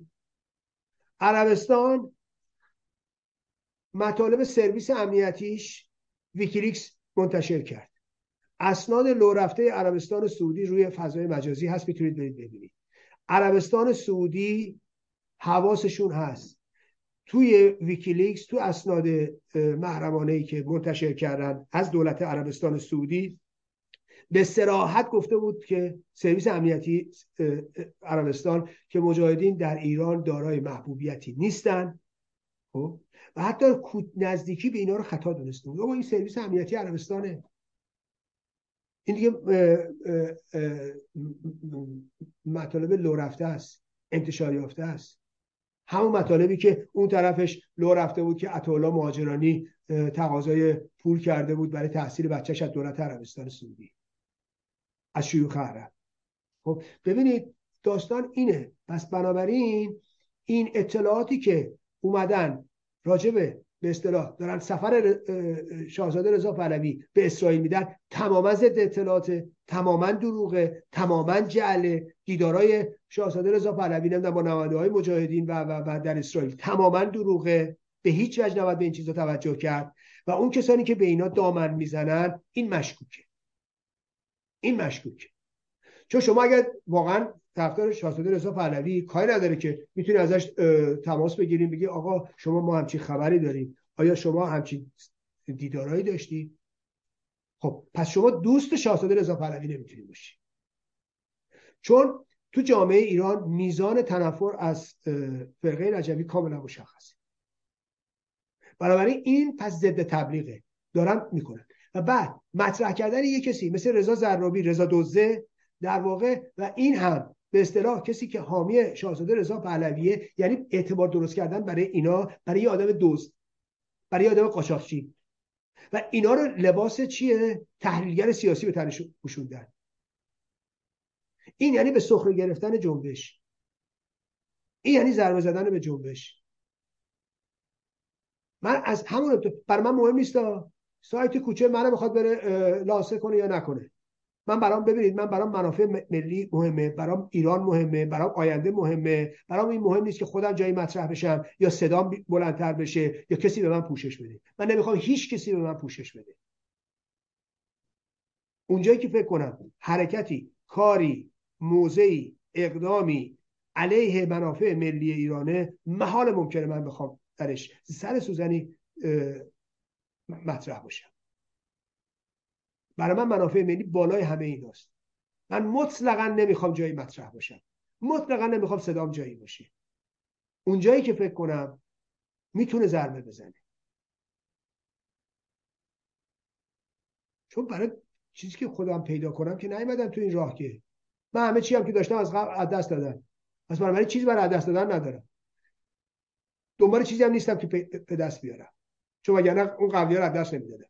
اینه که به نظر من همه اون چه که راجع به سفر شاهزاده رضا پهلوی توی این برنامه سایت کوچه گفته شده جعل دروغه، تمام این دیدارهای فرضی که میگن دروغه، تمام نزدیکی که میگن عین شاهزاده رضا پهلوی و مجاهدین حالا با کارسازی عربستان و اینها مطرح شده دروغه، تمام این بودجه‌هایی که میگن عربستان سعودی گذاشته کنار برای جنبش ایران تماما دروغه. یک کدوم از اینا رو باور نکنید، یک کدوم از اینا حقیقت نداره. 4 تا اسم انداختن وسط و نمیدونم اینو این با اون بوده، این سر میز بوده، اون بوده، اینا تماما حقه‌های اطلاعاتی و این شیوه ها استفاده میکنن برای تبلیغی جو درست کنن و خب این روزا هم که میبینی سعی میکنن آدمای بی ریشه ای رو بهشون میدون بدن. یه نمونهش همین آقای رضا زرابیه. یه کسی با اون سوابق ننگین، شما فکر کنید بعد این بیاد بشه تحلیلگر سیاسی. خب وقت شما انتظار دارید رژیم تغییر بکنه؟ باید چنین چیزی محقق بشه. به حضور شما و دوستان که این که میگه آقای مصداقی یا من میگم رضا دزده، صداتون رو ندارم آقای بهبان. آقا ببخشید این تلفن زنگ زد، ببخشید. عرضم به این که میگه که آقای مصداقی یا من میگم رضا دزده، این خودش ویدیو داره که میگه من میرم از فروشگاه ها میدزدم میارم کمک کنم به پناهنده. بعد همین کاوه ازش ویدیو درست کرد و پرسید خب تو اگه میخوای این کار بکنی چرا نمیری نون و ماست بگیری براشون ببری؟ چرا مواد غذایی نمیبری؟ چرا میری لباس برند میبری بهشون میفروشی پناهنده؟ آخه برای چیشه؟ بنابراین خودش مواد مخدر هم لابد بهشون میداده برای اینکه تمدد اعصاب پیدا کنه. آره دیگه خودش میگه اینا رو، اینه که من نگفتم. یکی همین که سایت کوچه درست میگی ولی صدای شما رو پخش میکنه با تصویر، همه تلویزیون ها رو برنامهشون رو میذاره با متنشون، ولی نوبت ما که میرسه فقط سخن شما رو پخش میکنه یا دیگری رو پخش میکنه بدون اینکه آرم تلویزیون میهن معلوم بشه. به هر ما مسیر خودمون رو میریم، هیچم نگرانی از این بابت به قول شما نداریم.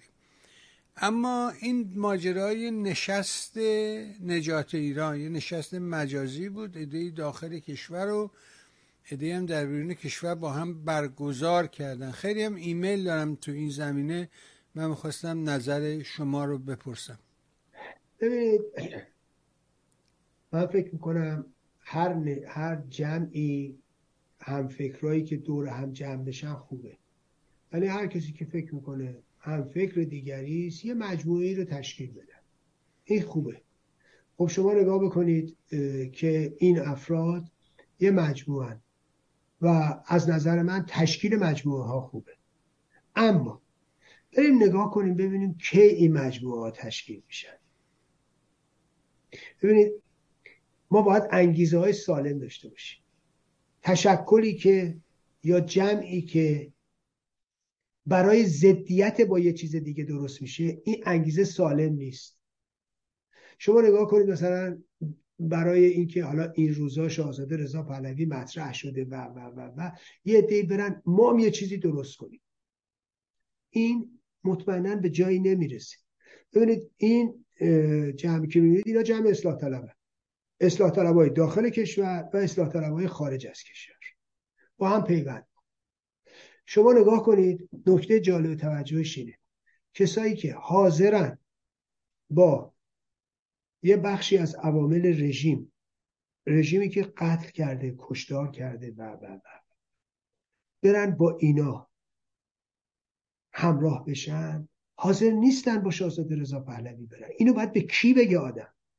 ببینید آقای تاجزاده ایشون مصاحبه داره، برکناری آیتالله منتظری رو درست میدونه و میگه آیتالله منتظری طاقت رهبری نداشت. یعنی چی؟ یعنی قالطاق نبود، دوز نبود، پشت هم انداز نبود، توطئه‌گر نبود، اینا دیگه. خب و هممون هم میدونیم به خاطر کشتار 67 ایستادگی کرد، وایساد. بعد شما میرید با ایشون میشینید که تو سازمان مجاهدین انقلاب اسلامی بوده، بعد میرید مثلا نمیدونم با این اون که تو داخل کشور تو جناح‌های رژیمن، مثلا آقای مهدی نصیری، خب ایشون سردبیر روزنامه کیهان بوده. فکر میکنید کیهان در موقعی که ایشون سردبیرش بوده فکر میکنید که مثلا چه گلی به سر مردم ایران میزده؟ ملاحظه میکنید. و خب اعضای رهبری سازمان مجاهدین انقلاب اسلامی که تو سرکوب نقش داشتن، تو تشکیل سازمان‌های امنیتی نقش داشتن، تو کشتار دهه 60 نقش مستقیم داشتن، بعد چجوری میتونید برید کنار اونا بشینید؟ بعد با شاهزاده رضا پهلوی نمیتونید برید؟ اگه ادعاتون میشه اینا تغییر کردن، شاهزاده رضا پهلوی نکرده؟ اینا چی رو میگن که شاهزاده رضا پهلوی نمیگه؟ حالا اصلا به اینکه کی راست میگه کی راست نمیگه رو ول کنید. لااقل شاهزاده رضا پهلوی شخصا خودش هیچ سابقه منفی نداره، ولی اینا همه دارن. چجوری شما با اینا میرید ولی حاضر نیستی با شاهزاده رضا پهلوی بری؟ چجوری آدم میتونه اینو باور کنه؟ ببینید حالا اگه نمیرفتن باز یه حرفی، خب ولی من موندم. چجوری شماها میتونید خودتون رو توجیه کنید؟ خب چرا نمیتونید؟ یعنی چه چیز مانع میشه؟ چرا ایرج مصداقی زمانی که میگه من به خاطر منافع ملی، به خاطر مردم ایران، به خاطر به زیر کشیدن نظام نکبت اسلامی در این شرایط خاص، چون کس دیگه ای نیست، چون هیچ گزینه دیگه ای ما نداریم، چون هیچ گزینه بهتر از رضا پهلوی نیست، من از ایشون حمایت می‌کنم، علی‌رغم اینکه سلطنت طلب نیستم، علی‌رغم اینکه در واقع نگاه هم متفاوته، ولی خب منافع ملی من جلو چشممه. خب وقت من بدم بعد شما خوبه که حاضرید با کسانی که توی این سیستم دست داشتن، نقش داشتن، تو سرکوب نقش داشتن، الان هم که مخالف این نیستن که دین در سیاست دخالت کنه، هنوز هم که مدافع شک. میدونید یعنی من فکر میکنم که خب بله این نشستی که داشتن به نظر من فقط یه سری اومدن مقاله خوندن، نشست مقاله خانی. خب این مقالهاشون رو میتونن تنهایی هم منتشر کنن، ولی شما اگر از این دوستان بپرسید بگید عزیزان شما که رفتید صحبت کردید اومدید بیرون نتیجهش چی شد؟ خب یه سری رفتن در یه کلاب هاوسی مقاله خوندن، یه عده هم پیام دادن. خب بعدش چی؟ خب یه سایت هر روز ممکنه 10 تا مقاله منتشر کنه. پس یعنی چی؟ یعنی اون کسایی که توی این سایت مقاله منتشر میکنن همه هم رأی و هم عقیده و هم راه و اینا؟ نه. خب من موندم. این نشستی که برگزار شده در یک کلاب هاوسی یا در یک فضای مجازی، خب این خروجیش چیه؟ قراره چیکار کنه؟ این افراد میخوان چیکار کنن؟ ببینید دوستان، من باز هیچ مشکلی ندارم اگر فکر کنم رژیم نکبت اسلامی از طریق اصلاحات، از طریق نرم به سمت یک رژیم قابل تحمل یا در واقع اینکه منافع ملی رو تأمین بکنه میره، باز هیچ مشکلی ندارم. ولی من با سراب مخالفم، من با حقه‌بازی مخالفم. خب سوال من اینه این آدم ها چجوری میخوان وعده هاشون رو محقق کنن در نظام اسلامی با همه این سیاهکاری هایی که ما میبینیم؟ ببینید مشکل من اینه، میگم آقا باشه من مشکلی ندارم، ای کاش اینا بتونن این تغییر رو بدون خونریزی، بدون هزینه، بدون نمیدونم تلاطم انجام بدن، چقدر خوب.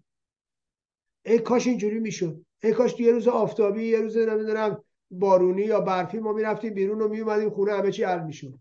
ولی خب اینجوری نیست. یه دنیای خارج از ذهن من وجود داره که این دنیای خارج از ذهن من عمل میکنه، دست منم نیست، دنیا بر اساس تمایلات من نمیچرخه. اینه که خب این افراد چجوری میخوان این وعده هاشون رو محقق کنن؟ اینا رو حتی راهشون نمیدن برن دستبوس خامنه ای. بعد شما نگاه کنید خب این میرن میشینن اونجا. خب من که میدونم انگیزه این نشستن، انگیزش مخالفت. فکر میکنن مثلا حالا قرار شاهزاده رضا پهلوی بیاد برن نمیدونم یه کاری انجام بده. خیلی غلطه. ابتکاری که بخواد پایش روی این باشه، این سسته. این خونه درست کردن رو باده، به نتیجه نمیرسه. علی‌رغم این که هر چقدر ما خیرخواه باشیم، هر چقدر خیرخواه باشیم، ولی ببینید خب خروجی این جمع چی میشه؟ هیچ. یه سری مقاله میخونن خوبم، احتمالا مقاله خوب، خب که چی آخرش؟ دوستان عزیز، ما با مقاله نوشتن، با خیرخواهی، با من بمیرم تو بمیری نمیتونیم با نظام اسلامی مقابله کنیم. ما نمیتونیم چاره اندیشی کنیم. تصور من اینه که ما برای به زیر کشیدن رژیم نیاز به بدیل داریم. برید بدیلتون رو بسازید، برید بدیلتون رو ارائه بدید، ولی ما برای به زیر کشیدن رژیم نیاز به یک بدیل داریم. تا ندیم، نداشته باشیم، تا ارائه ندیم، کسی ما رو تو دنیا جدی نمیگیردمون. برای اینکه جدی بگیرنمون باید چنین نهادی، چنین چیزی داشته باشیم. برید اینو بسازید. از دور هم جمع شدن و مقاله خونی و نمیدونم گفتگو و چه میدونم قربون هم رفتن چیزی حل نمیشه. باید یه بدیل بسازیم و بدون اون راه به جای نمیبریم. حالا هر کی بره بدیل خودشو بسازه. وقت ببینیم همه برن رو باسکول، ببینیم هر کی چقدر وزن داره. بله. بسیار.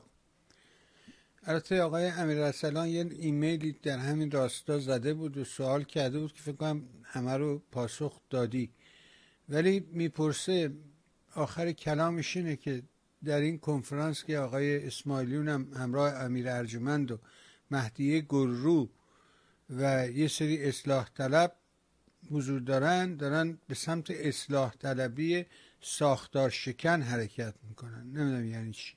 باید نیست در یک جا این ربطی به این موضوع نداره. بهار میگه که اینا یه نشستیه در میخوای جواب بدم؟ بفهمید جوابشون بدین دیگه که ما مطرح. ببینید اول از اون که چون سوال آخه غلطه، بعد پاسخش باید برای توضیح بدم. نه در روزهای اخیر من این چیزی که من صحبت کردم که شما فرمودید اون یه نشستی بود، یه نشست در واقع خیلی این چند روزه همش نشست بوده. نه میدونم اون نشست یه نشست فضای مجازیه. خب اون نشست که من توضیح دادم، خب توش چهره‌های داخل کشور هست، خارج کشور هم هست. اون یه نشست فضای مجازیه. اینی که شما گفتید یا ایشون سوال کردن، این اساسا متفاوته. در پارلمان اروپا یک چیزی هست، یک در واقع دو روز بوده نشست بوده. در یه روزش آقای حامد اسماعیلیون، آقای در واقع امیر ارجمند، خانم مهدیه گلرو و تعداد دیگه از کسانی که یا یه نفر از همین هویت طلبای کرد یا کردها اینا بودن. خب و مال امروزش هم حالا من بگم به نظر من مربوط هست به گروه های تجزیه طلب. خب اینا هم رفتن در پارلمان اروپا است. پارلمان اروپا هم که میگم، حالا اولا من اینو بگم، آقای حامد اسماعیلیون توییت زده بود که نشست ایشون یا دیدارهاشون در مقر اتحادیه اروپا. خب آقای حامد اسماعیلیون در واقع میگن مرد تا سخن نگفته باشد عیب هنرش نهفته باشد. آقای حامد اسماعیلیون که ادعای رهبری جنبش دارن، ایشون ساده ترین اطلاعات رو هم ندارن. فکر میکنه هر کی میره بروکسل رفته در مقر اتحادیه اروپا. نه دوست عزیز، آقای حامد اسماعیلیون خوبه، آدم هر جایی که آدم میره اگه بتونه صدا مردم ایران رو برسونه خیلی خوبه، ولی اول باید بدونه کجا میره، نفوذ این چیه، برای چی داره میره. اول از اون که آقای حامد اسماعیلیون شما مقر اتحادیه اروپا نرفتید، در بروکسل 3 نهاد وجود داره که هیچ ربطی به هم ندارن. یک، پارلمان اروپا که آقای حامد اسماعیلیون رفته پارلمان اروپا، یک. دو، شورای اروپا. 3، اتحادیه اروپا. ببینید شورای اروپا خیلی فرق میکنه تا اتحادیه اروپا. خب خودم چجوری بیاد اینا رو بگه؟ و بعد خب وقتی شما فرق بین اینا رو متوجه نیستی و بعد ایشون پارلمان اروپا که رفتن، اون جایی که ایشون میرن پارلمان اروپا، ساختمونش ساختمون پارلمان اروپاست. خب دوستان عزیزی که نمیدونن، اون مثل همون پارلمان اروپایی است که بنده رفتم. متا اون روزی که من رفتم پارلمان اروپا، لاغر کلی حضار ایرانی هم در اونجا حضور داشتن. این جایی که اینا رفتن یه دونه دیگه هم حضار ایرانی دیگه وجود نداره، فقط خودشون رفتن با چند تا نماینده اونجا صحبت کردن. همین ارزش سیاسی از نظر من بگید نداره. قبلا هم توضیح دادم، تنها شخصیت ایرانی که به پارلمان اروپا دعوت شد، اونجا رفت سخنرانی کرد، در صحن علنی رفت صحبت کرد، مورد استقبال قرار گرفت و معرفی شد، در صحن اصلی پارلمان اروپا مهمان پارلمان اروپا بود، خانم شیرین عبادی بود، در همین چند هفته گذشته، که از نظر من بهره سیاسی لازم رو هم ایشون نبود. تقریبا شد یه دیدار برای دیدار. از نظر من اشکال داره، خیلی خیلی میتونست بهتر باشه، چون جایی که خانم شیرین عبادی رفتن بسیار بسیار موثر بود. حالا این جایی که آقای حامد اسماعیلیون رفتن، عرض کردم ارزش سیاسی مطلقا نداره، ولی خب از اون جایی که دائم ایشون تو بوق هست و تو در واقع روش فوکوس میکنن بعضی از این رسانه ها، به این پوشش خبری عجیب و غریب میدن، در حالی که این گونه نیست. ایشون حتی مهمون کمیسیون خارجی هم نیست. این دیدار هاست. خب خیلی جالبه، آقای حامد اسماعیلیون که تا دیروز با آقای شاهزاده رضا پهلوی بود، الان با آقای امیر ارجمند نماینده میرحسین موسوی. یعنی ببینید فاصله ها رو به سرعت میتونید طی کنید، به سرعت. این عجیبه، این عجیبه که آخه چجوری میشه؟ آقا شاهزاده رضا پهلوی از نظر من دموکرات نیست. بسیار خوب، شما درست گفتی، حرفت هم درسته، منم قبول دارم، ولی من موندم چجوری شما فاصله بین شاهزاده رضا پهلوی رو تو با آقای امیر ارجمند طی کردی، اونم به این سرعت؟ خب یه جاش این اشکال داره دیگه، یه جای این نمیخونه. مگه میشه اینقدر اعوجاج؟ البته نظر من بخوای ایشون از اول تو اون کمپ بوده ها، اینجا اشتباهی اومده بود. بله اشکالی هم نداره، ولی آدم لااقل با خودش صادق باشه. بالاخره همه ما یه دیدگاه سیاسی داریم، یه خواستگاه سیاسی داریم، بله اشکالی هم نداره. و اینه که گفتن رفتن، نه این نشست با اونا فرق میکنه. این یه سری دیدارایی تو پارلمان اروپا که خب نکته بهتون بگم، من حالا نه البته خب مثلا ربع قرن قبل 25 سال قبل ایشون الان یه دونه نماینده رو میرن دیدار میکنن. باور کنید من روزی حد اقل 20 تا نماینده رو دیدار میکردم، حد اقل 20 تا. خب بعضیش گفتگوی کوتاه بود، بعضیش بلندتر بود، بعضی دیدارهای طولانی بود. ولی خب آخه بعدم چی؟ آدمایی که خیلی گردن کلوف بودن، ولی نمیدونم حالا اینا فکر میکنن یه دونه از این دیدارها خیلی موثره. امیدوارم که من اشتباه کنم.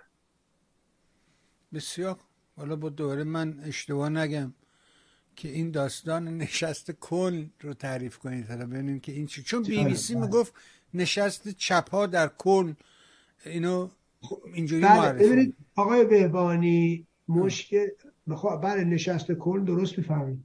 ببینید این یه نشستی در کل برگزار شد برای حمایت از منشور 20 سازمانی که در ایران داده بودن، منشور حداقلی و اینا. من هفته قبلم خدمتتون عرض کردم که تو این نشست کل احتمالاً گفتم آقا بیش از 1000 نفر، اون موقع بعد 1700 نفر شد، این از این حمایت کردن. بعد تو خارج کشور بعد 40-50-60 گروه و دسته و اینا ازش حمایت کردن. من گفتم که آقا من فکر نمی‌کنم 200 آدم برن. خب حالا عکس‌ها رو برید نگاه کنید، من فکر می‌کنم 150 تا بیشتر باشه. خب حتما زیر 200 است. حالا یه کسی مثل شادی امیر رفته با حقوق‌بازی مسابقه می‌کنه میگه 400 نفر بودن. خب عکسی هست، شما قشنگ برید تو عکس به سادگی می‌تونید ببینید. اینه که این که مثل روز روشنه که خب راست نمیگه، ولی کمتر از 200 آدم، 140-150 تا 200 آدم در اونجا رفتن. همه تقریبا میخوام بگم هیاهویی که اینا کردن اصلش اینه.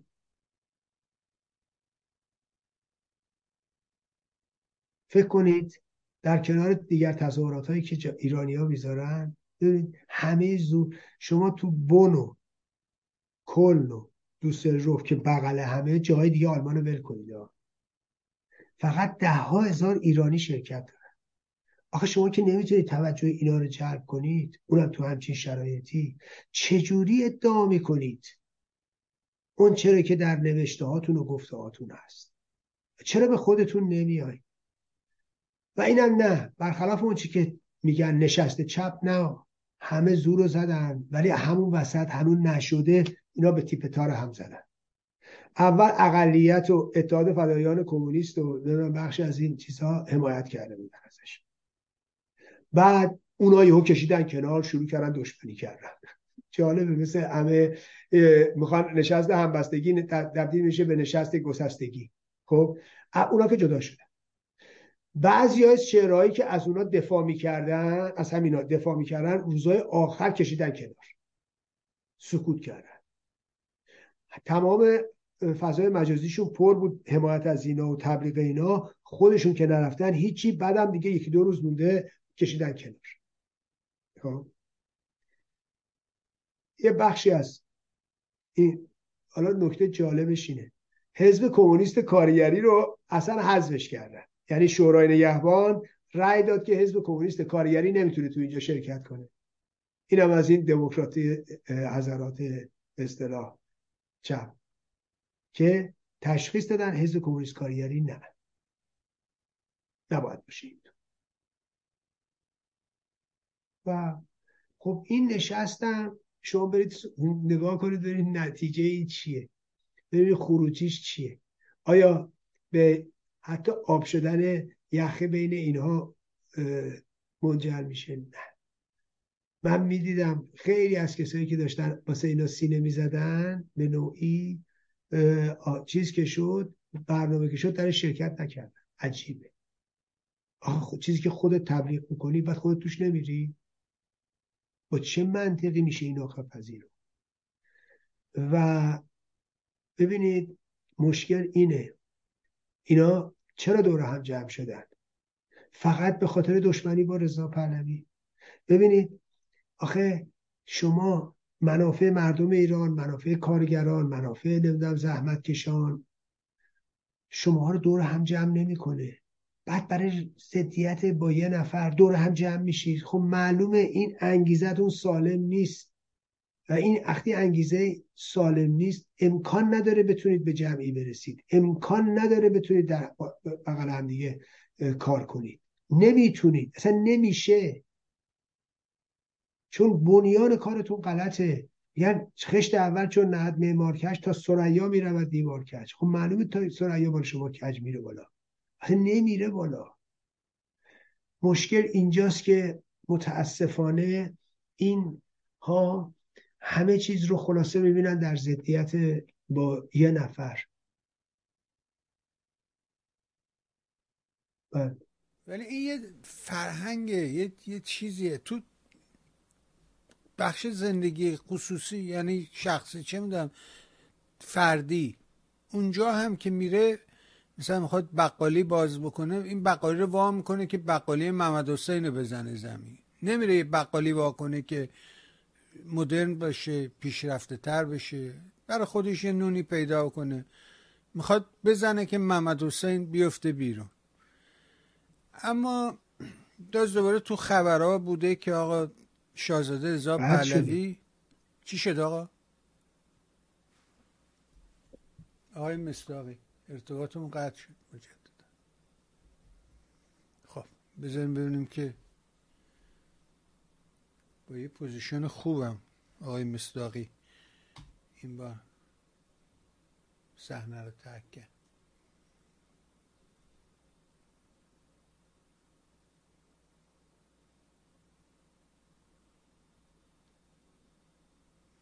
ببینیم که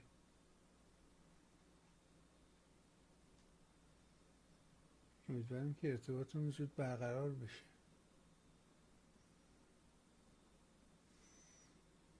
جلسه پیش هم همینطوری شد.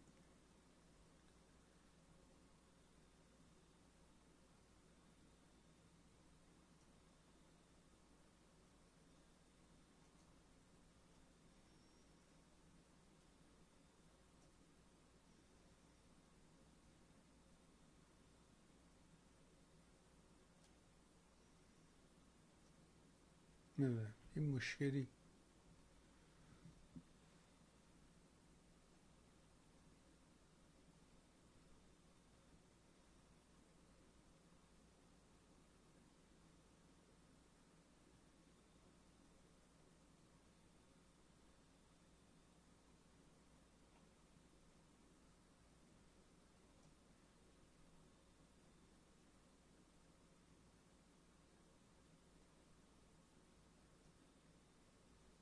بعد منتظر بشیم که آقای مصداقی ببینیم ارتباطش برقرار میشه با ما و خوشبختانه ارتباطش برقرار شد. بله که آقا لحظاتی ما شما رو از دست دادیم متاسفانه. خوشحالم که دوباره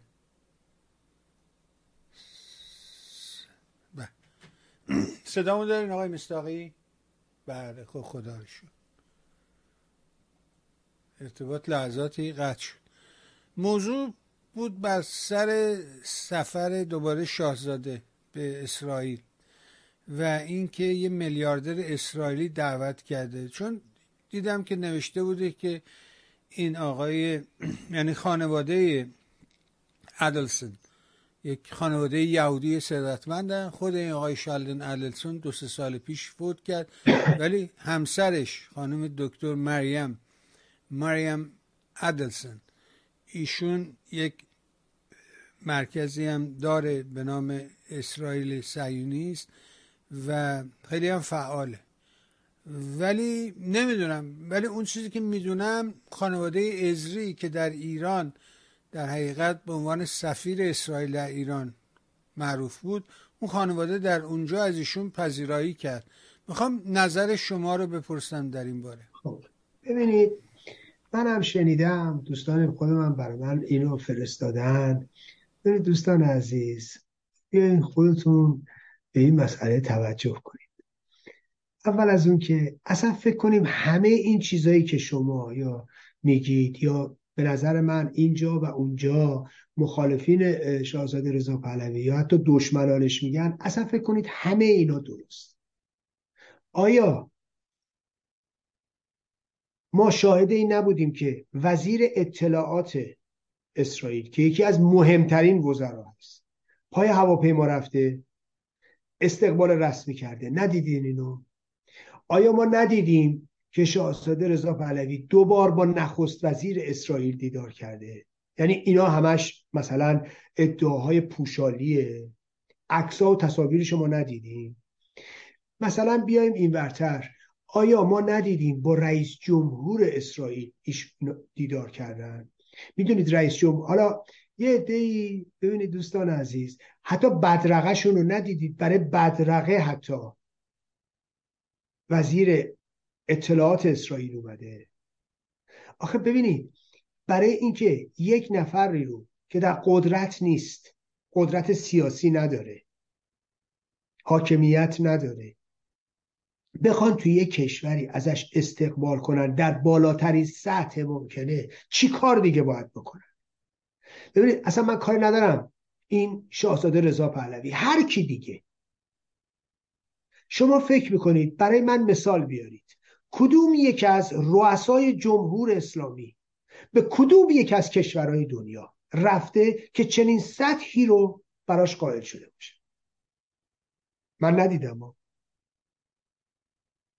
یعنی در 44 سال گذشته کدوم یکی از مقامات جمهوری اسلامی به کدوم کشوری در دنیا رفته که این سطح از استقبال رسمی رو براش بگوید؟ ما ندیدیم. خب ببینید، فکر کنید اصلا هر چی که شما میگید درسته. آیا میتونید نفی کنید این مسائل رو؟ یعنی دولت اسرائیل نمیفهمه دیداره نخست وزیرش 2 بار معنای سیاسی داره؟ یعنی فکر کنید رئیس جمهور اسرائیل نمیدونه؟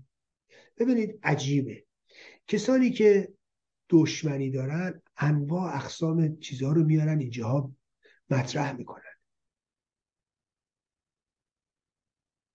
نمیدونم چرا آی راستترین رئیس نخست وزیر اسرائیل.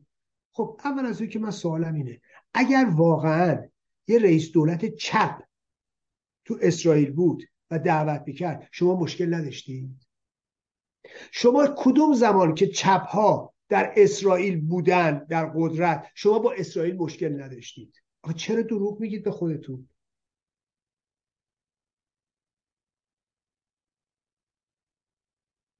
چرا نمیخوای واقعیت بپذیری؟ نگاه کنید، همین الان رئیس جمهور اسرائیل نماد ملی اسرائیله. رئیس دولت نیست ولی رئیس جمهور هست. رئیس جمهور که از مخالفینه که او دیدار کرد، و چرا اون رو نمیگی؟ برای اینکه اسرائیل میخواد نشون بده نهاد قدرت در اسرائیل یا به قول معروف ادمنستریشن ایشونو داره استقبال میکنه، نه یه فرد سیاسی، نه یه چهره سیاسی.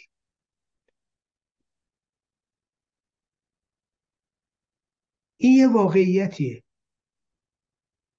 خب چیزی به این بدیهی رو میخوایم نفی کنیم، حالا میرن شجر نامه اینو در بیارن اونو در بیارن که بله نمیدونم ایشون نمیدونم کیه دعوت کرده کیه که دعوت کرده. آقا اصلا همینی که شما میگی درست، اونای دیگه رو چیکارش میکنی؟ اونی که دیگه نمیتونی پنهان کنی. اینه برای دشمنی ما همه چیز رو میتونیم دستاویز و بهانه قرار بدیم و از خودمون نمیپرسیم که این اتفاقات چرا داره میفته در کنار خودمون. بله بله. خب اون خانواده ازری خب علاقمندن، یه شام دادن دعوت کردنشون، شام رفته اونجا خورد. وگرنه این که خانواده ادلسون پشت این داستان بودن، نه منم مطلعم که اصلا بودن. اصلا من فکر میکنم، ببینید آقای بهبانی، من اصلا نمیرم تو این بحثا، من فکر میکنم هر چی اینا میگن درسته. اصلا میلیاردره، اصلا یه میلیاردره اسرائیلی ایشونو دعوت کرده بوده، درسته؟ پذیرفتم تمام. ولی من میخوام ببینم الان آقای بهبانی شما منو دعوت میکنید با تمام مخارجم، بنده میام آمریکا، میام خونه شما، درسته؟ نه. آیا رئیس جمهور آمریکا میاد دومن دیدار کنه؟ شما فکر کنید بزرگترین سرمایه‌دار آمریکایی منو ایرج مصداقی دعوت میکنه میگه پولت هم میدیم، هر روزی هم که اینجا هستی اینقدر پولت میدیم، منو دعوت کنه بیام آمریکا. آیا سیاستمدارای آمریکایی میان دم هواپیما تو پیشواز من؟ آیا رئیس جمهور آمریکا میاد با من دیدار کنه؟ آیا بالاترین مقامات سیاسی آمریکا میاد با من دیدار کنه؟ نه دیگه، جوابش نه کاملا. حالا برفرض بزرگترین سرمایه‌دار آمریکایی، اصلا راکفلر منو دعوت کرده، نه نمیدونم بیل گیتس کرده، نه نمیدونم ایلان ماسک کرده، درسته؟ فکر کنین اینایی که میگید درسته. آیا کسی تره برای من خورد میکنه من میام تو آمریکا چون مثلا بزرگترین میلیاردر یا بزرگترین خانواده آمریکایی هستن خب منو دعوت کردن؟ مثلا دولت آمریکا نه، این اتفاقا خب هر روز تو آمریکا میفته، خب آدما مهمون دارن. کاملا درست میگید. این همه این میلیاردر اسرائیلی احیانا آدم دعوت میکنه به اسرائیل، احتمالاً یکیش بنده. آیا کسی میاد به استقبالم؟ آخه چرا این ساده ترین مسائل رو بهش توجه نمی‌کنی؟ آخه چرا کسی نمیاد اینا رو بکنه؟ بابا اینی که داری میگی درسته. بالاخره هر کسی یه جا میره شاید یکی دعوتش کنه، درست؟ بسیار خوب. ولی این ملاقات‌ها رو دیگه چی میگی؟ این که دیگه دروغ نیست. من برای چی برم بگردم ببینم کی شاهزاده رضا پهلوی رو دعوت کرده؟ اصلا موضوع کار من نیست.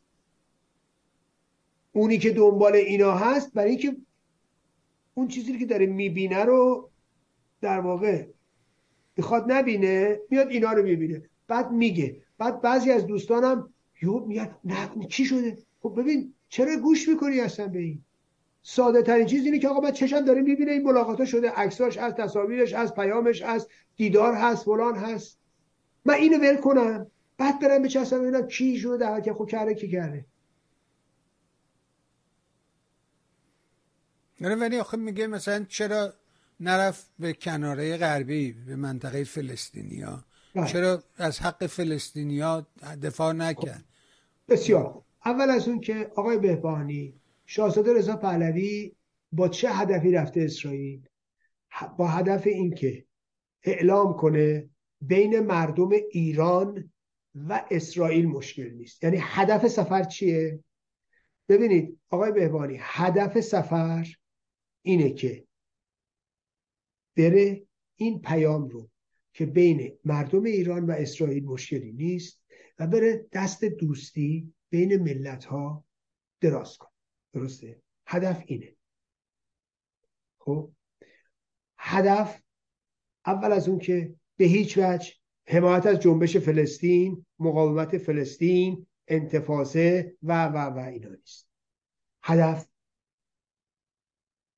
پیام دوستی بین مردم ایران و اسرائیل، اینا اولیش. دو، صبح تا شب نظام نکبت اسلامی داره از فلسطین و فلسطینیا و فلان داره دفاع. این همه سرود درست کردن، این همه فیلم درست کردن، کمه؟ اسم خیابون گذاشتن، اسم میدون گذاشتن، اسم کوچه گذاشتن، چند تا. درسته؟ آیا جامعه ایران کمبودی در این زمینه داره؟ آیا این حضراتی که این حرفا رو میزنن خب یادشون نیست مردم ایران بنده این شعارا رو نساختن؟ گفتن نه غزه نه لبنان، جانم فدای ایران. شاهزاده رضا پهلوی میخواد بره پیام مردم ایران رو برسونه، باید چی بره بگه اونجا؟ باید بره چی کار کنه؟ مگه نگفتن نه غزه نه لبنان، جانم فدای ایران؟ اینا که دیگه من نساختم که، اینا هم والا ما شنیدیم. خب سوال من اینه، ایشون که میخواد بره پیام دوستی بده چرا باید بره اونجا؟ این یک. دو، مشکل بزرگتر، آقای بهبانی شما جایی که دعوت نکردن میری؟ شاهزاده رضا پهلوی رو دعوت کردن به نوار غزه، ایشون نرفت. کی فلسطینی‌ها شاهزاده رضا پهلوی رو دعوت کردن که ایشون نرفته؟ بعد جایی که دعوت نکردن نمیری؟ یعنی زوری میری خونه کسی؟ شما تا حالا رفتی که من برم؟ ببینید اینم از اون بهانه هاست. اولا ایشون برای هدف دیگه ای داره میره، برای چیز دیگه ای داره میره.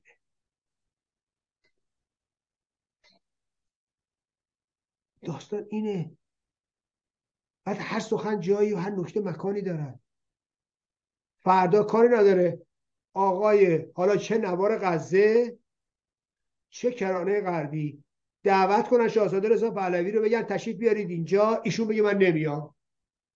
ببینیم هم چه اتفاقی میفته.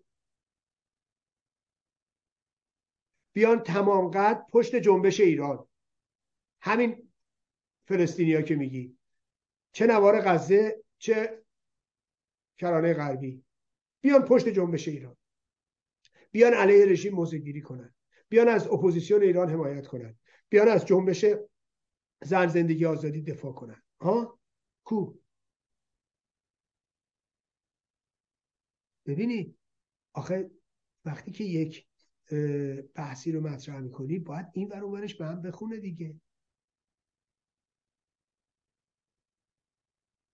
دعوت نکردن ایشون بره کجا بره؟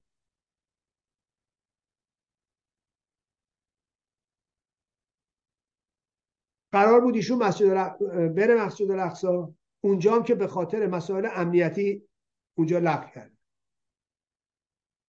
بله.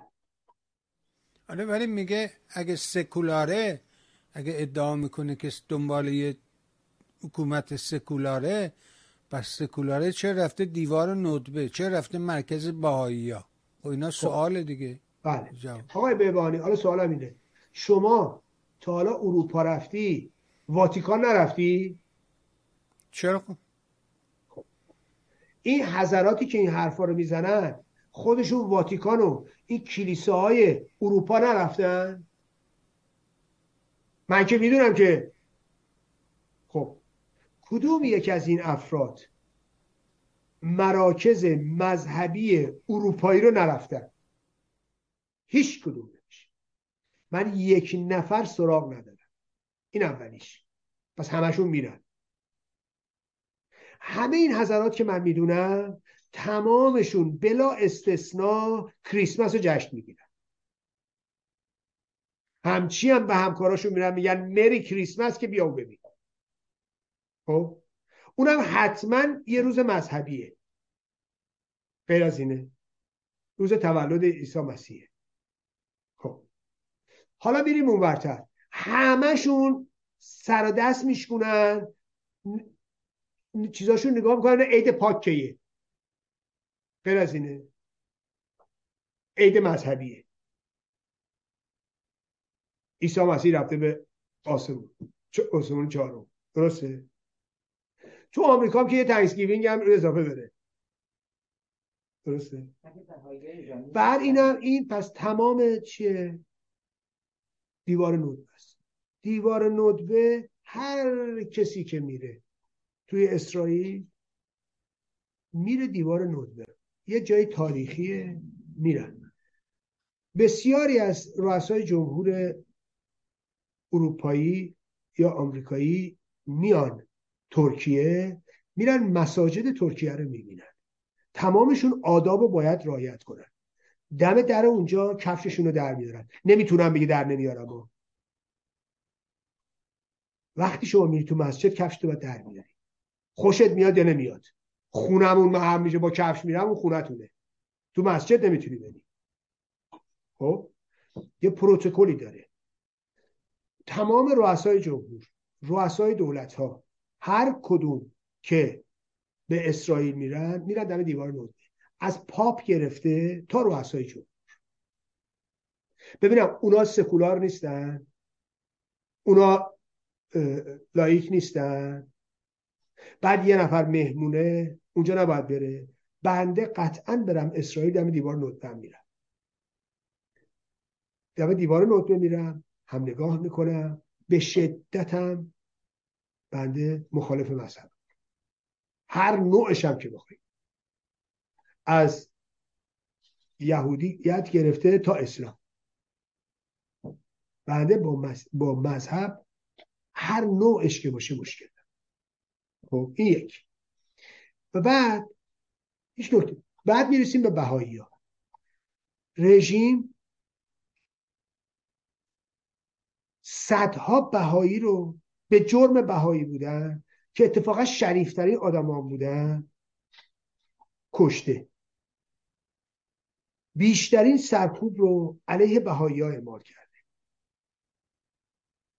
بیشترین غارت رو علیه بهایی ها کرده، اموالشون. بعد من میخوام ببینم شاهزاده رضا پهلوی که رفته اونجا نباید پیام مردم ایران و پیام انسانیت که آقا بهاییت هیچ فرقی نمیکنه، اگه به من باشه قرار باشه انتخاب بکنم بین بهاییت یا اسلام، قطعاً بهاییت رو انتخاب، قطعاً بهاییت رو انتخاب، چون از هر جورش که بگید مترقی تره، امروزی تره. اساسا یه روزی بهاییت درست شد برای یه رنسانسی در اسلام که اساسا معنی نداد و جا نداشت، برای که اسلام اصلا همچین رنسانسی درش نمیپذیره. دشمنیه که حضرات شیعه و مسلمان با بهاییت هم دارن، از همینجا ناشی میشه. خب پس بنابراین چهر و چند ساله دارن بهایی‌ها رو میکشن، دارن غارتشون میکنن، دارن سرکوبشون میکنن، از میهنشون رونده شدن. بعد من حرفم اینه، ایشون وقتی میره اسرائیل نباید بره مرکز بهایی‌ها رو ببینه، کجا رو باید بره ببینه؟ بعد منم اگه برم اسرائیل حتما میرم مرکز بهایی‌ها رو ببینم، برای اینکه ایران به همین بهایی‌ها نیاز داره. همه چیز ما به بهایی‌ها نیاز داره. البته نیاز داره که ما خودمون، نه اینکه مثلا ما نیاز داریم خارج ورش داریم بیاریم. آقا همونجوری که من ایرانیم، یه بهایی ایرانیه، یه یهودی ایرانیه. خدماتی که یهودی‌ها به ایران کردن کمتر مسلمانی به ایرانی‌ها کرده. به خاطری که یه یهودی، همونجوری که من ایرانیم، یه یهودی ایرانیه. شما برید این یهودیایی که چند پشتشون الان تو اسرائیل بودن چجوری عشق به ایران دارن؟ حیرت آوره. برید این جامعه ایرانی تو اسرائیل ببینید، یهودی‌ها چه عشقی به ایران دارن.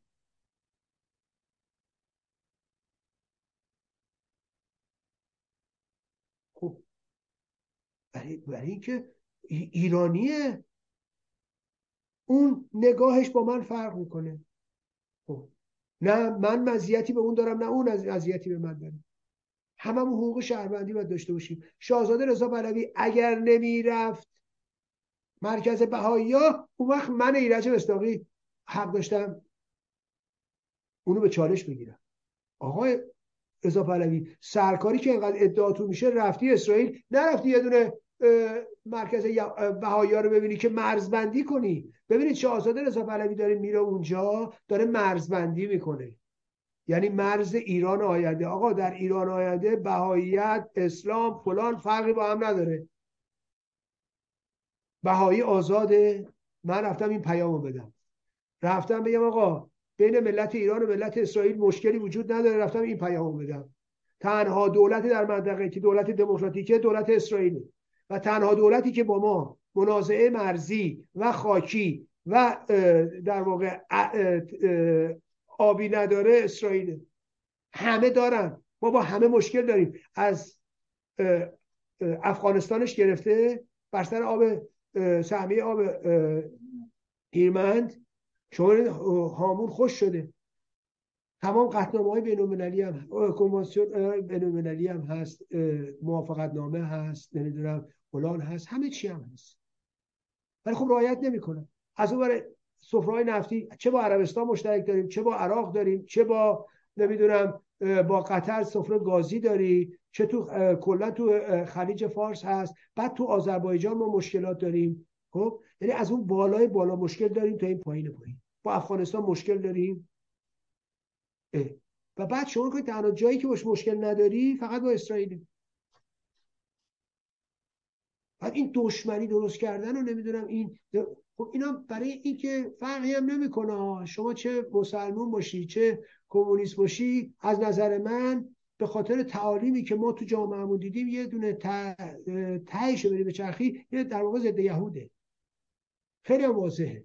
حالا اینو رنگ چپش میدی، اون یکی رنگ نمیدونم ناسیونالیسمش میده، یا اون یکی نمیدونم رنگ مذهبیش میده، فرقی نمیکنه، ولی تهش همه همینه و همه کاتولیک‌تر از پاپ، همه کاتولیک‌تر از پاپ. شما فکرشو بکنید دولت قبلی اسرائیل همین دولت راست هم بوده، فکر نکنید دولت چپ بوده. دولت قبلی اسرائیل رو کی باعث شد تشکیل بشه؟ حزب اعراب در دولت ائتلافی شرکت داشت، وگرنه دولت نمیتونست تشکیل بشه. فکر کنید شام میبخشه شاغولی نمیبخشه، بابا عربا تو این دولت شرکت دارن، عربا دولت تعیین میکنن تو اسرائیل. بعد یه اینجا شدن چه میدونم کاتولیک‌تر از پاپ. این که دیگه اخیر اتفاق افتاده دیگه. دولت قبل دولت متحد اعراب بود و اونا بهش رأی دادن تا تونست دولت تشکیل بشه، وگرنه اکثریت نداشت. بله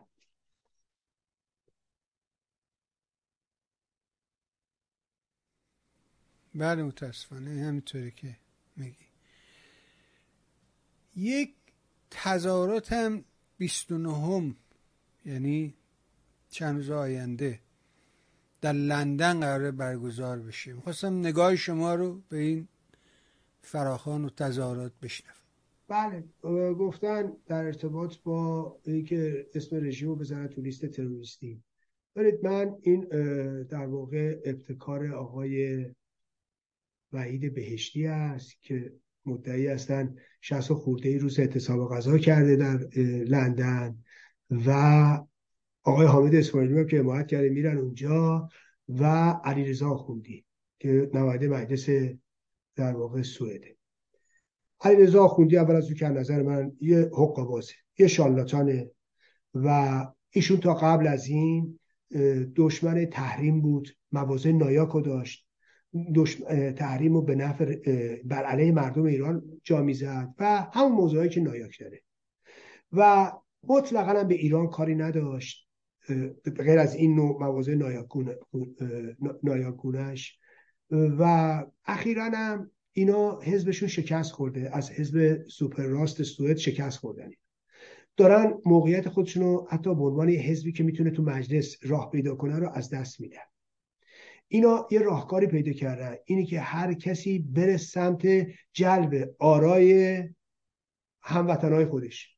ایشون علیرضا آخوندی اومده سمت ایرانیا، اون که حالا سوریه‌ایه میره سمت سوریه‌ایا، اونی که ترکه میره سمت ترکا که بلکه بتونن رأی بگیرن که اینا تو مجلس بیرون نیفتن. این بازیام که می‌بینی علیرضا آخوندی داره مطلقاً برای مردم ایران نیست. این داستانم شکایت رفتم تو سوئد، شکایت علیه سپاه پاسداران کردن، اینا همش نمایشیه، هیچ کدوم پایه مایه نداره. قرار سپاه پاسداران هم دادگاه ببرم دادگاه بکشم، اینا همش دروغه، نه پایه داره نه مایه داره. اگر ایشون تونه سپاه پاسداران تو سوئد به محاکمه بکشه، به دادگاه ببره، به محاکمه بکشه، محکوم کنه، ببینید من سیاست رو ول میکنم. عین دادگاه حمید نوری. آقای حرفا چی؟ اینا حقه‌بازیه؟ مگه دادگاه حمید نوری شده مسخره که هر کی از راه میرسه بگه عین دادگاه حمید نوری؟ ببینید این که اولیشه.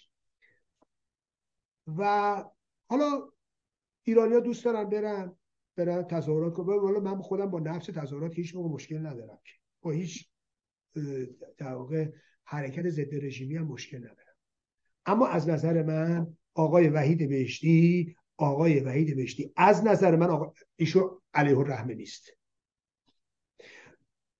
گذشته سیاسی ایشون رو ببینید ایشون به نوعی خودشون رو در اینجا سخنگوی دراویش و اینها جلوه میدن، که در واقع خود میدونی که بعد از درگذشت زنده یاد نورعلی تابنده عملاً دستگاه امنیتی به نوعی موضوع دراویش رو در دست گرفته. بعد از سرکوب دراویش در اون خیابان سلطنت آباد گلستان و بعد از اونجا عملاً اینا همه چیه در دست گرفتن و حتی الان نمیدونم رهبر تعیین میکنن و چه میدونم قطب تعیین میکنن و اینها. و تو خارج از کشورم آقای مصطفی آزمایش یه موقعی ادعای قطبیت میکرد و ایشون هم از بستگان نزدیکشه. توی این تلویزیون مال وهابیون که مال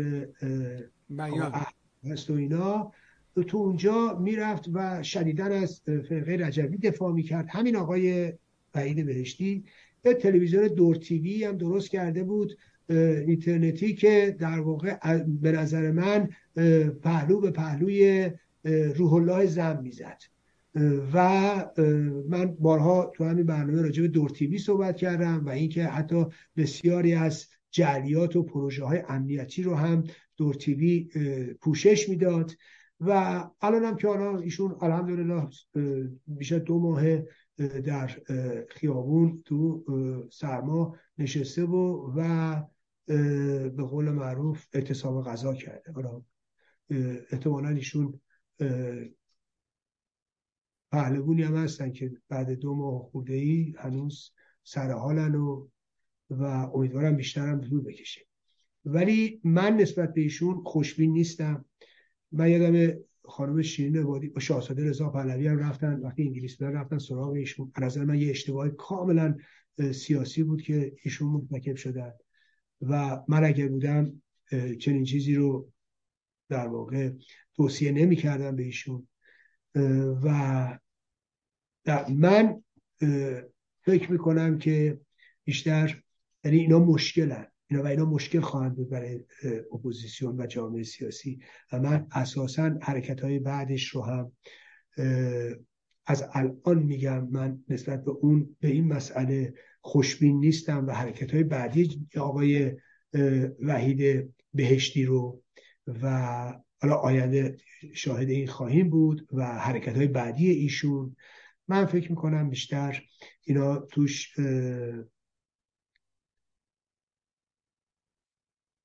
مهر میهن نیست. حالا فکر کنید من در صورت مومو توی راه سفید کردم، فکر کنید من اشتباه میکنم و همه راه درست میکنم. حالا آینده نشون خواهد داد. من برای این که خیلی توی این زمینه ها سعی میکنم رک باشم، روشن باشم و اگر هم نگاه کرده باشیم پشتش هم پرچم‌های متفاوتی رو که زده، یعنی همه رو دارم و حالا آینده اینو نشون خواهد داد که پیشبینی من درسته یا نه. ولی در هر صورت این نوع فراخوان‌ها و خواسته‌هایی که مطرح شده خیلی من فکر نمی‌کنم موثر باشه، چون مشخصه. من تصورم اینه که بالاخره فشار سیاسی رو ما باید بذاریم روی دولت‌ها. اتفاقا یه دوستی پیشنهاد می‌کردن، می‌گفتن که اگر بشه مثلا در کشورهایی که دعوت میکنن یا روابط نزدیک دارن با رژیم ما بریم مثلا جلوی سفارتاشون، جلوی نمیدونم دفاتر نمایندگی و اینها اعتراض کنیم، اعتصاب کنیم یا فشار بیاریم، روشنگری کنیم روی این دولت‌ها. به نظر من همه این پیشنهادات خوبیه، همه اینا در واقع کارگوشاست بالاخره ما بایستی یه جوری نشون بدیم جامعه فعال و پویایی هستیم و به همون دولت‌هایی که میرن ارتباط میگیرن با رژیم باید نشون بدیم که ما صدای مردم ایرانیم یا خواست مردم ایران رو مطرح میکنیم. یعنی این اعتراضات رو ما باید دائم داشته باشیم. در ارتباط با همین مسئله تظاهرات هم بنده با نفس تظاهرات مخالف نیستم و فکر میکنم هر جا، ولی منتها اینم بگم اینکه ما هر روز تظاهرات بذاریم و هی دائم این میزان تظاهرات ها کم و کم و کم تر بشه و یه لو دلزدگی پیش بیاره، یه لو خستگی پیش بیاره، اینا رو مؤثر نمیدونم، اینا رو مضر میدونم. برای اینکه پیام خوبی غربی ها، ببینید غربی ها فقط اینکه ما تظاهرات میریم که نمیبینن، میگه ببین چقدر کم شده، نگاه کنید داره تقلید میره، نگاه کنید داره آب میره، اونا اونو میبینن ها. بعد که اونو میبینن در واقع اینو به نفع خودشون ارزیابی میکنن، به نفع خط خودشون ارزیابی میکنن. اینه که یه مقداری ما باید تو این زمینه ها هم آگاه بشیم.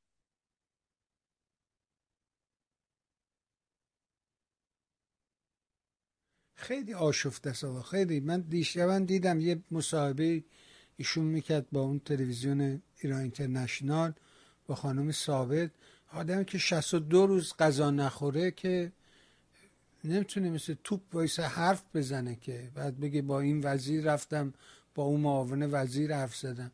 همین یه روز شما غذا نخور روزه میگیری، اصلش اصلا حال نداره با کسی حرف بزنه. 62 روز غذا نخوری، هیچی نشی.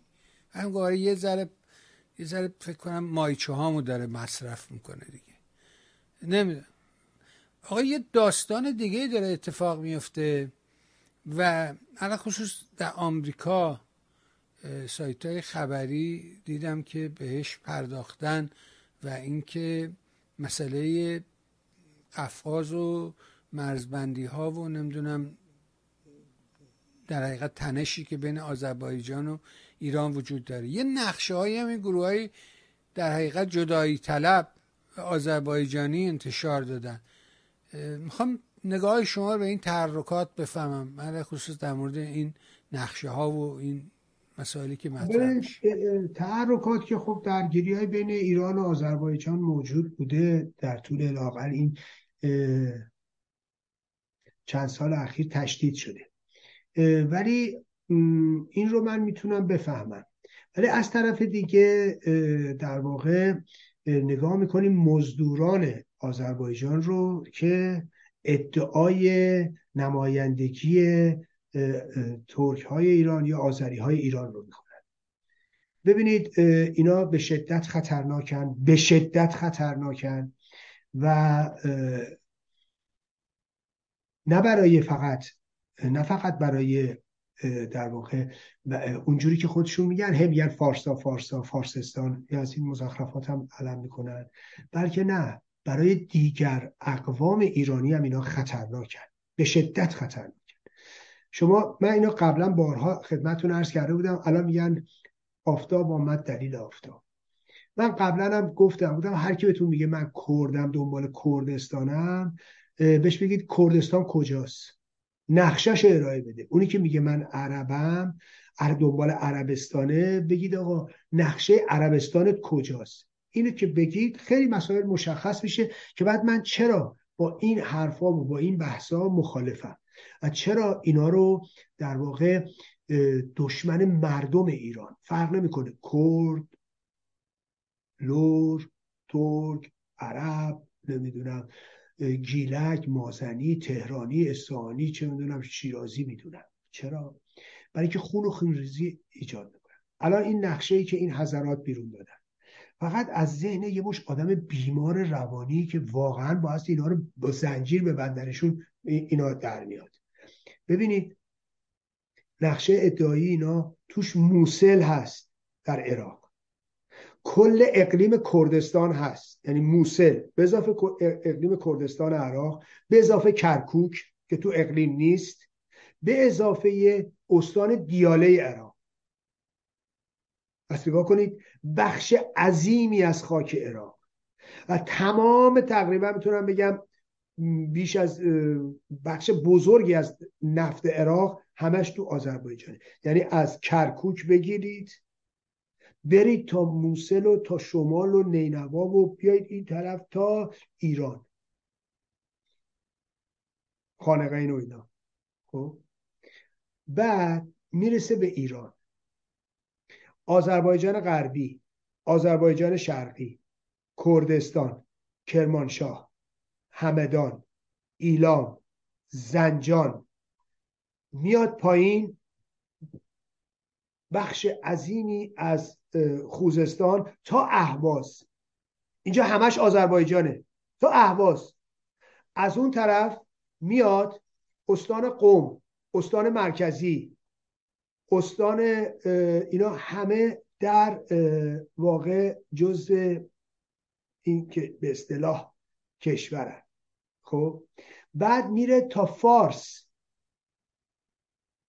استان فارس آذربایجانه، میاد گیلان، مازندران، گلستان، اینا همه آذربایجانه. فکر کنید یه مش بیمار نشستن اینا رو ایزن. تهران، اصفهان. خب من وقتی میگم اینا خطرناکن از این جهت عرض میکنم. بعد شما فکر کنید بعد برید ترکا بجنگن با کردا سر اقلیم، نه فقط با کردای ایران بلکه با کردای عراق هم، بعد با عربا، بعد با لورا، بعد با کرموشایی ها، ایلامی ها، بعد با همه بجنگن. خب این خطرناکن، به این دلیل میگم. حالا شما فکر کنید یه عده میرن بغل اینا میشینن تو کنگره ملیت ها، بابا این همه اونجا رو مدعیه. چقدر باید آدم ساده اندیش باشه، یه از سادگی میره اونورتر که بکنی به این میتونی امید ببندی، مگر اینکه شما چیه مقاصد دیگه پشت سر داری، وگرنه با همچین کسی میتونی که طمع ارزی داره بهتون بری بشینی سر یه میز بعد کنگره ملیت ها. اصلا این ملیت شما رو قبول نداره، میگه شما ها ترکید، کردا رو میگه ترکن، عربا رو میگه ترکن، بیمارن اینا. ببینید اینو باید بهش توجه کنید. و متاسفانه اینا انقدر اون احساسات به اصطلاح شووینیستیشون گل میکنه که حتی اینا رو نمیبینن. بعد خب من که میگم اینا خطر، برای اینه شما برید الان اطلاعیه حزب دموکرات کردستان داده، برید نگاه کنید، برای همین حملاتی که عوامل رژیم به مدارس کردن دخترونه نوشته حمله عوامل رژیم به مدارس کردستان و ایران. اصلا اینا ببینید ایران رو با کردستان دو جا میبینن. وقتی میگم اینا تجزیه طلبن، وقتی یارو میگه نه شما داری تهمت میزنی، یا یه آدمی فرستادن اونجا مثل مسیح علینژاد میگه نه کردها هیچ کدام. آقا نوشته داره میگه ایران و کردستان، اینو نشونش بدید. خب میگه ایران و کردستان، خب چجوری آدم به اینا بگه؟ برید توییتاشون رو ببینید. حزب دموکرات کردستان خبر از حمله شیمیایی عوامل رژیم به مدارس دخترانه در کردستان و ایران میده. خب این تجزیه طلبی نیست؟ چرا من قبول کنم؟ بعد میگه نه به هیچ وجه هیچ کردی خواهان وارد. خب داره دروغ میگن.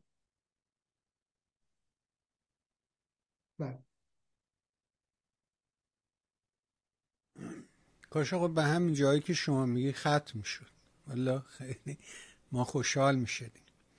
اما رجوی میگه این که شعار جاویدشاه عده‌ای از ایرانی‌ها در اسرائیل که خب ویدیوهاشو دیدیم سر میدادن، یه همون شعار خدایا خدایا تا انقلاب مهدی خمینی رو نگه داره. یعنی چی آقای مصداقی؟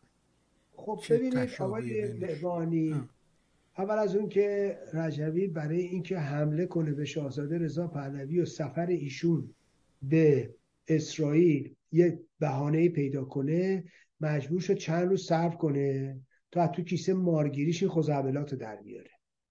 حالا در این که ادعی این نگاه رو دارن میرن مطرح میکنن، میدونیم که خود شاهزاده رضا پهلوی چنین چیزی رو نمیخواد، این که بماند، برخلاف رجبیه. و میدونیم که شاهزاده رضا پهلوی خودش افراد رو تحریک به دادن این شعار نمیکنه، چون خواهان این نیست. این یه بحث. ولی فکر کنیم همه اینا هم که میگن درسته، خب قبوله، ولی لاغر تنها کسی که لاغر بایستی در دهنشو ببنده همین حضرته. برای چی؟ برای اینکه این هواداراشو که اعضاشو که وامی داره بگن ایران رجوی، رجوی ایران.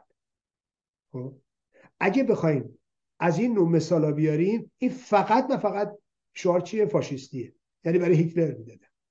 اگه بخوایم چنین چیزی رو شبیه سازی کنیم، رجوی به هیتلر نزدیک‌تره. این یک.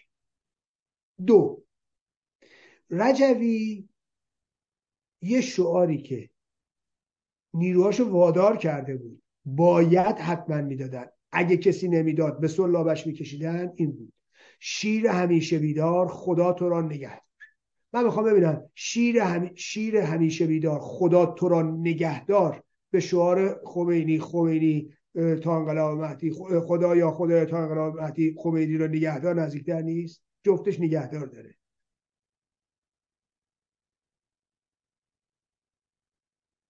این که ببینید، برای اینکه تنها کسی که اتفاقا به فاشیسم و به خمینی نزدیک خود شخص رجبی. این است. مسئله بعدیش ببینید، چون اینا دنبال یه بهانه میگن خودشونو مطرح کنن. حالا خوب شد این سوال بود، من یه موردی رو حالا اتفاقا بگم. آقای ناصر پاکدامن، خب میدونیم پیروز فوت کردن. در طول چند روزم خب خیلی یاد ایشون رو در رسانه ها گرامی داشتن مردم تو فضای مجازی و اینها. خب انسان نیکندیشی بود و بعد هم کارهای خوبی ارائه داده در جامعه روشنفکری ایران و یادش هم گرامی. حالا رجوی اومده یه اطلاعیه داده. اول که بله، ما دانشگاه که میرفتیم ایشون استاد ما بود، احتمالا ایشون استاد جانیای دیگه‌ای هم که تو رژیم امروز هستن ایشون بوده، خیالت راحت. بعدم من فکر میکنم اگه قرار باشه یه روزی، من یادمه آقای گلزاده غفوری، یادش بخیر، آیتالله گلزاده غفوری، این یکی از این بازجوها و این رژیم اوینیا پسرشون رو برده بودن خونه ملاقات کنن. بعد حالا بماند چه داستانهایی اونجا پیش اومده بود، ولی او برگشته بود به آقای گلزاده گفته بود که من شاگرد شما بودم فلان و مثلا یک کاری میکنیم مثلا نزدیکی. آقای گلزاده گفته بود یا تو شاگرد خوبی نبودی یا من استاد خوبی نبودم. حالا حکایت رجبیه با آقای ناصر پاکدامن، تو اگه آدم در واقع اشکال تو بود که تو نمی‌تونستی شاگرد خوبی واسه آقای پاکدامن بشی. ولی من موندم ایشون تو چرا تا آقای پاکدامن زنده بود از این خورد فرمایشات نمی‌کرد رجبی؟ آقای پاکدامن همه میدونیم افراد، ما میدونیم که با آقای پاکدامن از نزدیک آشنا بودن. نفرت ایشون از فرقه رجبی و نفرت ایشون از شخص رجبی رو همه میدونن، لاغر کسایی که با ایشون نزدیک بودن به من گفتن. من خودم ایشون رو از نزدیک نمیشناختم، یعنی حضورا خدمت ایشون نرسیده بودم، ولی خب کسانی که آشنا بودن با آقای پاکدامن میدونن که ایشون نظر مثبتی مطلقاً به این فرقه نداشت و مطلقاً به شخص رجبی نداشت. و حتی ولی یه مسئله است به نظر من، یه اشکالی که برمیگشت یا انتقادی که متوجه آقای ناصر پاکدامن هست همین مسئله است که این رو مطرح نکردن، روشنگری نکردن، نیامدن موضع سیاسی بگیرن، نیامدن اینو بیرونی کنن. خب دوستانشون، همفکراشون، نزدیکانشون کاملا به این مسئله واقفن. و این نتیجه چی میشه؟ نتیجه میشه رجوی بیاد این مزخرفات رو بگه و بعد من مطمئنم قدیم یادتونه میگفتن تن فلانی تو گور میلرزه، تن ایشونو تو گور به لرزه در میاره. بعد دیگه چی؟ من تسلیت میگم به آقای شیخی رئیس کمیسیون امور دانشگاه ها.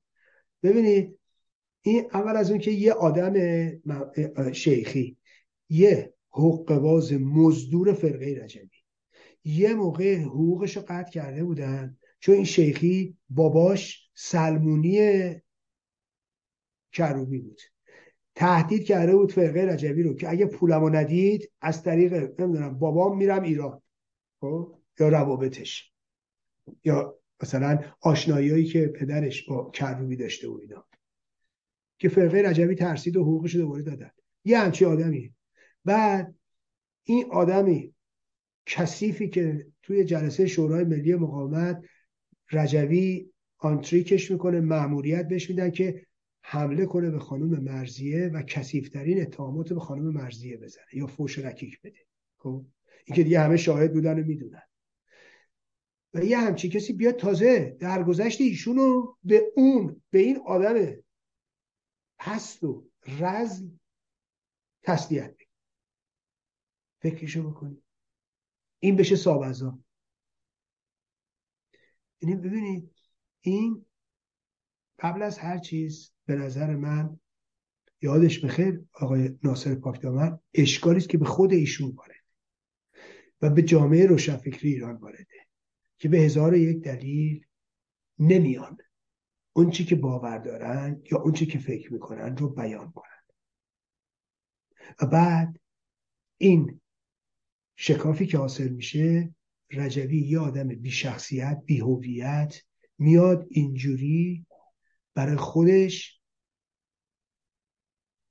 اعتبار کسب کنه، برای اینکه وجود پلید خودشو بچسبونه به آقای ناصر پاکدامن یا امثالشون. فرقه رجبی قبلا همین کارو با آقای گلزاده غفوری کرده بود، با شجریان کرد.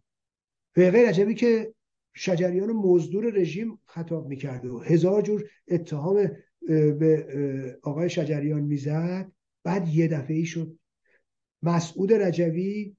ببینید شاملو رو پاسدار سیاسی رژیم میخوند. وقتی شاملو فوت کرد اومد چی بود؟ پیام. چرا؟ چون شاملو علنا نیامده بود موزیکی کنه، ولی همه نزدیکان شاملو که نظرشو میدونستن راجع به اینا، آقای شجریان که نظرشو میدونستن راجع به اینا، که اینجوری میشه که فرقه رجوی با شرارت، با رزالت، با وقاحت میاد چنین کاری رو میکنه و اصلا هیچ متناقض هم نمیشنم. ببینید من این رو عرض کنم خدمتون بر اینی که میگم، نه به خاطر اینکه من به خاطر اینکه فکر کنم اگه اینا بیان موزگی کنن چه اتفاقی میفته، یا مثلا خود اینا برگردن بگن نه آقا مردم همه میدونن. بله منم میدونم مردم همه میدونن، شما نیاز نداره اصلا من بگم، شما بگی، اون بگه، درست؟ ولی اینجوری دیگه نمیتونن از خودت سوء استفاده کنن، اینجوری نمیتونن به قول معروف تن خودت رو گول بلرزونن، اینجوری نمیتونن تو رو دیگه بخوان به لوس وجود خودشون ملبس کنن. میدونید این اشکال قضیه است. و خب متاسفانه این صورت گرفته و من خودم برای اینکه این شائبه رو، چون فضای مجازی نمیدونن که، جوونا نمیدونن که، چه بسا به خاطر این رسالتی که رجبی به خرج میده 4 نفر یه حرف نامربوط هم راجع به آقای ناصر پاکدامن بزنن که واقعا دامنش پاک بود از این اتهامات. ولی خب دیگه چه میشه کرد؟ من به این علتی که میگم، من یادمه ببینید این خب چون فضای مجازی که مردم اطلاعی ندارن که اسیر میشن، نمیدونن. شما الان برید فضای مجازی نگاه کنید، بیشتر یکی از همین عوامل رژیم، این کمونیستای قزمیت و میان دائم چی مینویسن؟ یه مشت از این تجزیه طلبا یا مثلا راجع به من که میشه این فلانی که تا دیروز نمیدونم چی رجبی بود و نمیدونم سینه برای رجبی چاک میداد، حالا شده نمیدونم دشمن رجبی. ببینید دوستان عزیز، اینم دروغشونه، اینم حق بازیشونه. هیچ کسی نمیتونه بیاره. در 20 سال گذشته‌ای که من در صحنه سیاسی لااقل علنی، یعنی قبلا که کارام تو سازمان ملل بوده و این ور اون تو مراجع بین‌المللی و مجامع بین‌المللی بوده، بروز بیرونی نداشته. فعال بودم ولی بروز بیرونی نداشته. الان نزدیک 2 دهه هست که بروز بیرونی داره، یعنی اسمم مطرحه، کتاب دادم بیرون، مصاحبه میکنم، مقاله میدم بیرون و. شما یک جا نمیتونید بیارید من سینه چاک رجبی بوده باشم. از روزی که اومدم بیرون با نقد مجاهدین اومدم. شما کتاب خاطراتمو ببینید، جا به جاش میگم رجبی دروغ میگه، میگم این آمارسازیه، میگم این حقه‌بازیه، میگم این واقعی نیست و. شما برید کتاب دوزخ روی زمینمو ببینید، ایدئولوژیک همه اینا رو میبرم زیر سوال. خب یک روز نبودم. از روزی که اومدم تو این فضای مجازی، از روزی که اومدم تو صحنه سیاسی، یک روز نه با مجاهدین بودم، جدا بودم ازشون، سالها بود جدا شده بودم، یک روزم حمایت نکردم.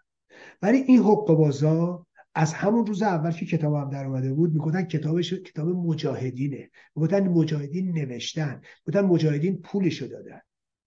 اینقدر دروغ میگن، بعد یواش یواش مثل مولانا نصرالدین خودشون هم باورشون میشه. اینا به دروغ منو وصل میکردن به فرقه رجبی، به دروغ. بعد خودشون تبلیغ میکردن به دروغ. بعد حالا هم که میبینن دشمنی اونا رو با من یا منو با اونا، بعد تازه میاد میگن چی؟ تازه میاد میگن این که تا دیروز اونوری بود حالا. یعنی همش دروغه. یعنی ببینید بنیاد اینها بر دروغ استواره.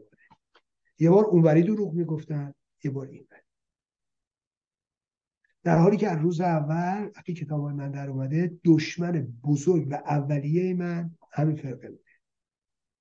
تحت نام زندانی و چپ و یا بی‌طرف و مجاهد و اینا تو رسانه‌های چپ علیه من می‌نوشتن با اسامی استاد. حتی اسم پسر منو برداشته بودن با اسم همنشین بهار محمد جعفری، یعنی سیاوش جعفری اس درست کرده بودن علیه من مطلب می‌نوشتن. یعنی درست مثل سرویس‌های امنیتی. کجا چاپ می‌کردن؟ تو همین سایت‌های چپ. ببین یعنی از همون اول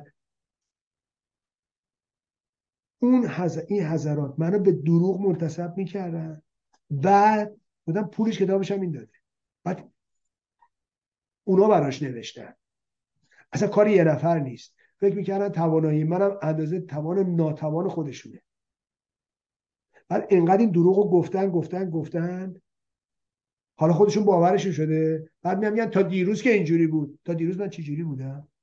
دیروزم من عین همین بودم که الانم. هیچ فرقی نکردم.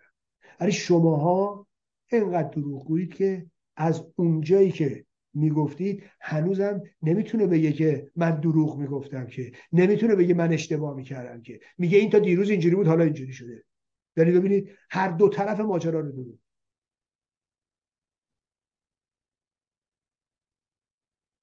در ارتباط با آقای ناصر پاکدامن من میدونم خیلی از جوونا تو ایران نمیدونن، میتونن دچار این در واقع فریب بشن و یه موقعی خدای نکرده به قول معروف آقای ناصر پاکدامن رو مورد در واقع ناسزایی چیزی در ارتباطشون بگن که واقعا اینجوری نبوده.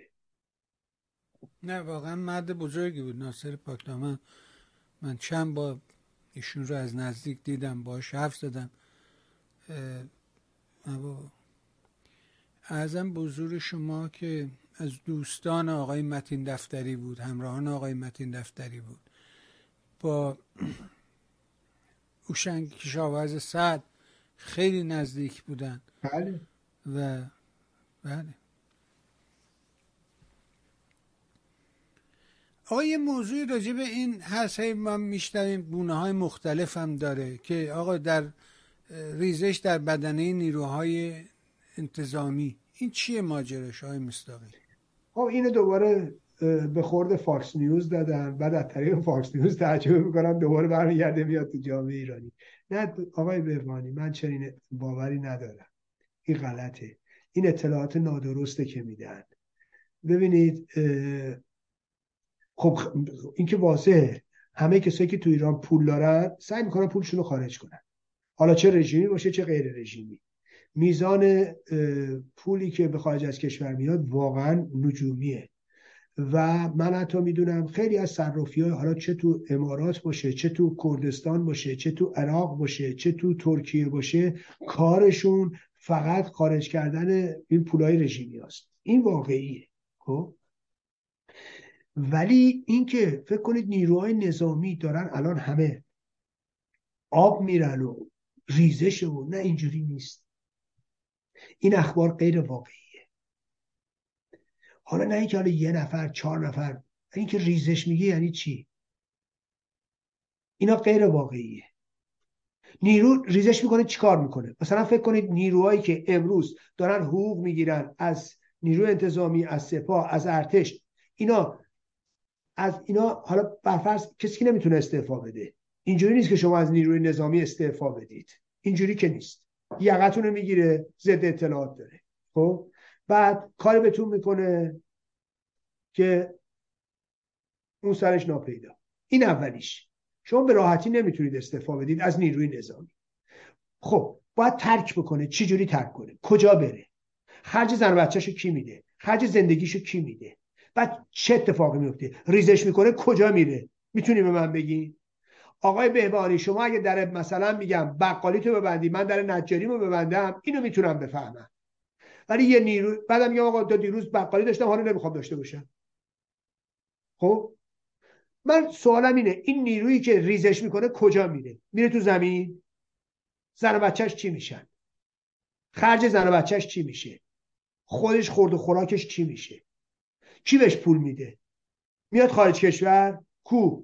چرا ما نمیبینیمش؟ ببینید آقای بهبهانی، آخه وقتی که میگن ریزش یعنی چی؟ یه موقعیش میگید مثلا عرض میکنم یه ارتشی وجود داره، مثلا در جنگل‌های شمال، نمیدونم در جنگل‌های ویتنام، مثلا میخوام بگم چه میدونم چند هزار نفر از ارتش نمیدونم فلان میان ریزش میکنن، میان به ارتش مثلا ویتکونگ ها میپیوندن، این قابل فهمه. مثلا تو چه میدونم کوبا دارن یه عده مبارزه میکنن تو جنگلا یا کوها، مثلا از نیروهای مثلا فلان میان جدا میشن به نیروهای نمیدونم شورشی میپیوندن، اینم قابل فهمه. درسته؟ من میخوام ببینم این نیروهای ریزشی تو ایران وقتی ریزش میکنن کجا میرن؟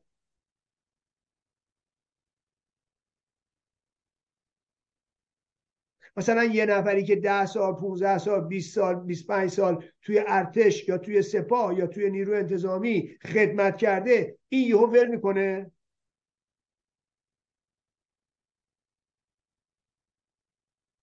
حقوق و بازنشستگی و مزایا و سوابق و اینا رو ول میکنه؟ بعد چیکار میکنه؟ مثلا اگر ارتشیه بعد میره چیکار میکنه؟ چه پولی داره؟ میره مغازه باز میکنه؟ میلیاردی سرمایه داره که بره مغازه باز کنه؟ بره چیکار کنه؟ میره دستفروشی میکنه؟ آخه همین جوری که حرف میزنن. ببینید شاید فاکس نیوز اینا رو بخره، شاید شما بتونید غالب کنید به یه نشریه خارجی، اما به معنی رجب استاقی که نمیتونی بکنی که، چون بلافاصله این سوالا رو براتون مطرح میکنم، میگم میتونید اینا رو بگید؟ نه، من اینا رو واقعی نمیدونم. ببینید دوستان عزیزم، یک رژیم باید در سراشیب سقوط و در مرحله سقوط و فروپاشی باشه تا نیروهای نظامیش ازش جدا بشن. شما رژیم شاه رو یادتون بیاد، نیروهای ریزشی شاه در آخرین روزا، در حالی که شاه کشور رو ترک کرده بود، شاه در ایران نبود، شیرازه کشور از هم پاشیده بود، در ایران یک در واقع نه شورای انقلاب بلکه دولت موازی هم تشکیل شده بود، خمینی هم برگشته بود، یعنی همه چی مشخص بود، تازه ریزش اون موقع شروع شد، تا قبلش که ریزشی نبود که. واقعیت اینه، امروز هم همینطوره، همینجوری میگن آقا ریزش نیروها کو، میتونی من نشون بدید و بگی اینا کجا رفتن چی شدن؟ اینا دلخوش کنک، دستگاه امنیتی این اخبار رو میسازه برای که دل ما رو خوش کنه، برای که ما رو خیال پرداز و متوهم بار بیاره. ببینید این رسانه ها از ایران اینترنشنال گرفته تا نمیدونم ایران وایر و و و و و یادتونه یه دونه چیز دادن بیرون، نشست فرماندهان سپاه پاسداران با خامنه‌ای، این همش جله، تمام اینا رو دستگاه امنیتی درست کرده. الف تا زد این به اصطلاح افشاگری تماما دستپخت رژیم و دستگاه امنیتی بوده. محال ممکنه چنین نشستی در چنین سطحی با چنین افرادی با چنین ادبیاتی با چنین گفتاری در حضور خامنه‌ای کسی گفته باشه، محال ممکنه. یه فیلم اخیر نمیدونم خامنه‌ای رو دیدید که با همین بسیجی‌ها، آفرین، خامنه‌ای آقای بهبانی، اون فیلم رو برید یه بار نگاه کنید. فقط این جوانای بسیجی یه جا اومدن شعار بدن، خامنه‌ای عصبانیتش رو نگاه کنید، رفت که شاخشون رو بکشه، با اینکه میدونه دوربین اونجا هست، یهو خودش رو جمع کرد، فقط گفت ما شما رو دوست داریم. خب ببینید یه بار دیگه اون فیلم رو برید نگاه کنید. این خامنه‌ای، شما فکر کنید فرمانده‌های نظامی در حضورش نشسته باشن، دوربین هم نباشه، دارن یه جمعیه و بخوان با خامنه‌ای صحبت کنن با اون ادبیات، بخوان با خامنه‌ای صحبت کنن علیه مجتبی، صدا از خامنه‌ای در نیاد. آقای بهبانی باید کسی احمق باشه اینا رو بفهمه، شناخت رو داشته باشه نسبت به خامنه‌ای و اینا رو بپذیره. خامنه‌ای محال ممکنه سکوت کنه، هیچ دیکتاتوری نمیکنه، اگر اصلا دیکتاتور نمیشه. خب اینا دلخوش کنه که سرویس امنیتی درست میکنه براتون میده بیرون، کاری نداره، دلتون خوش باشه ما داریم میزنیم تو سر کوله هم، شما بشینید تا ما بزنیم تو سر کوله هم دیگه. نه دوست عزیز، نیست، اینجوری منطقی نیست، هیچ جای دنیا چنین اتفاقی نیفتاده. مثال زدم، ونزوئلا رو نگاه کنید، میلیاردها دلار پول رو در اختیار گوایدو دادن، رهبر اپوزیسیون تو همون کشور، رئیس مجلس نمایندگان. دیدید چجوری آب رفت؟ یه دونه ارتشی نرفتش به پیونده. چرا فکر میکنید در ایران همچین اتفاقی داره میفته؟ اصلا اینجوری نیست، اینا تصور خواب و خیاله. در این مرحله از جنبش نیروی نظامی اولین نیروی نیست که ریزش کنه، نیروی نظامی آخرین نیروه، در حالی که رژیم در پای سقوطه. چنین چیزی تو نیروهای نظامی اتفاق میفته، نه الان، نه پیشتاز بشه، نه جلودار بشه. اینا اخبار رژیمیه، من اصلا جدی نمیگیرم. حالا فاکس نیوز نه، تمام رسانه‌های دنیا که اینو اگر در واقع بیان تبلیغ کنن، من قبول نمیکنم. باید جواب من بدی، اینایی که ریزش میکنن کجا میرن؟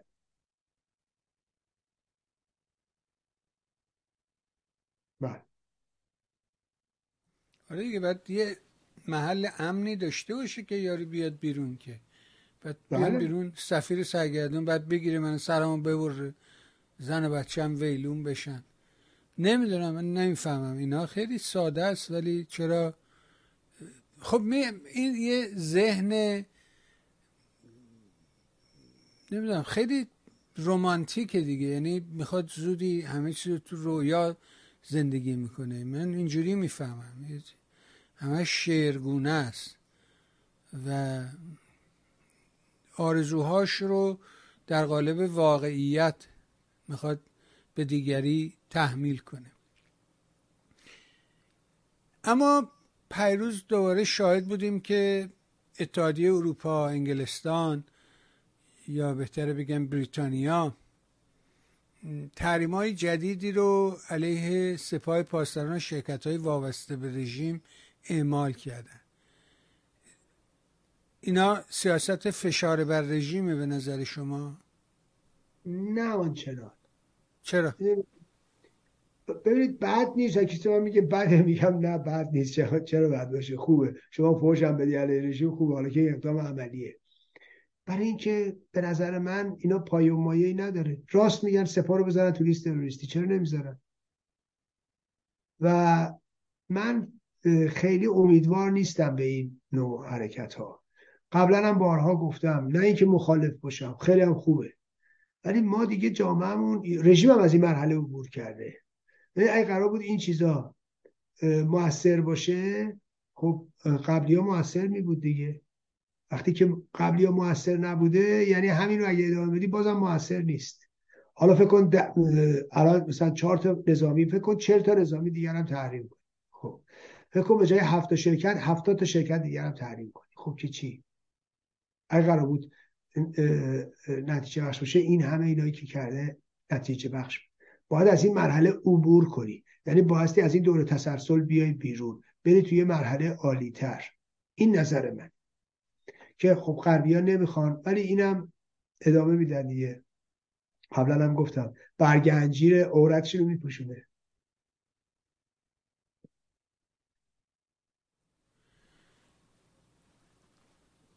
ولی من بازم باور دارم که نظام جمهوری اسلامی در یک مخمسه خودساخته فرو رفته و مهمترین مسئلهش مسئله این فسادیه که همه جای این نظام رو فرا گرفته و نمیتونه معیشت مردم رو تأمین کنه. بنابراین قبول نداری شما؟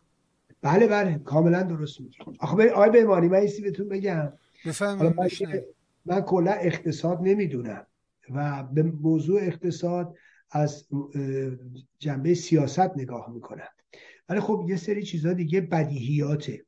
شما الان ملاحظه کنید ایران بنزین لیتری 1500 تومنه و گازوئیل 300 تومن.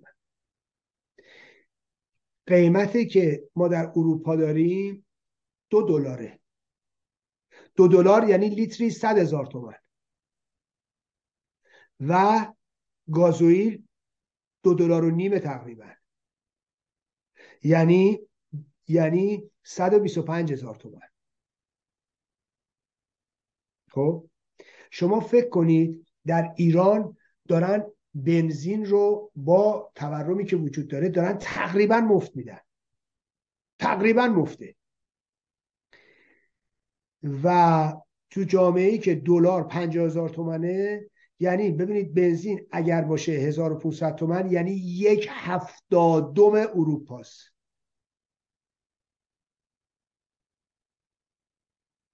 گازوئیل 1/400 اروپاست. 1/400. ببینید این یعنی قاچاق.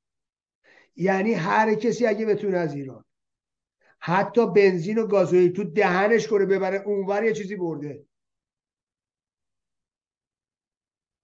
بعد این رشد بی‌رویه مصرف بنزین رو میاره، سوخت رو میاره، گازوئیل رو میاره و این باعث میشه که رژیم حتی تو بدترین شرایطی هم که الان قرار داره مجبور واردات زیاد بنزین رو بکنه و این نمیکشه و این اقتصاد ناسالمه. حالا من که دارم میگم بنزین داره مفت میده برای اینکه 1/70 قیمت جهانیه، گازوئیل 1/400 قیمت جهانیه. 1/400. یعنی وضعیت اقتصاد ایران اینجوری نابود شده است. و بعد اگه بخواد اینو گرون کنه، چقدر گرون کنه؟ به محض اینکه بخواد گرون کنه، همینه مفتی که دارن میدن 1500 تومن رو بکنه چقدر؟ بکنه 10,000 تومن، باز 1/10 قیمت جهانیه. ولی میدونید چی میشه؟ ولی نتیجهش چی میشه؟ قیمت ها سوبله میره بالا. بعد کی میخواد جوابشو بده؟ اینا که نمیتونن که. چرا نمیتونه؟ برای اینکه اینا اساسا از پایه فاسدن. یعنی هیچ گونه امکان رفرمی در ایران نیست. نه رفرم اقتصادی، نه رفرم سیاسی و نه اجتماعی. کوچکترین رفرمی به فروپاشی نظام منجر میشه. به همین دلیل پای رفرم نمیره، به همین دلیل پای اصلاحات نمیره، نمیتونه بره. بله برای یه راه بیشتر نداره و اون همینه. یعنی یه روز صبح بلند میشی میبینی همه چی وایساده، یعنی کلپس میکنه دیگه، راهی براش وجود نداره. خب آقای مصداقی ممنون از شما. یه سری ایمیل داغ و داغ همین الان تازه از تنور در اومده. میدونم عزیزم، میدونم.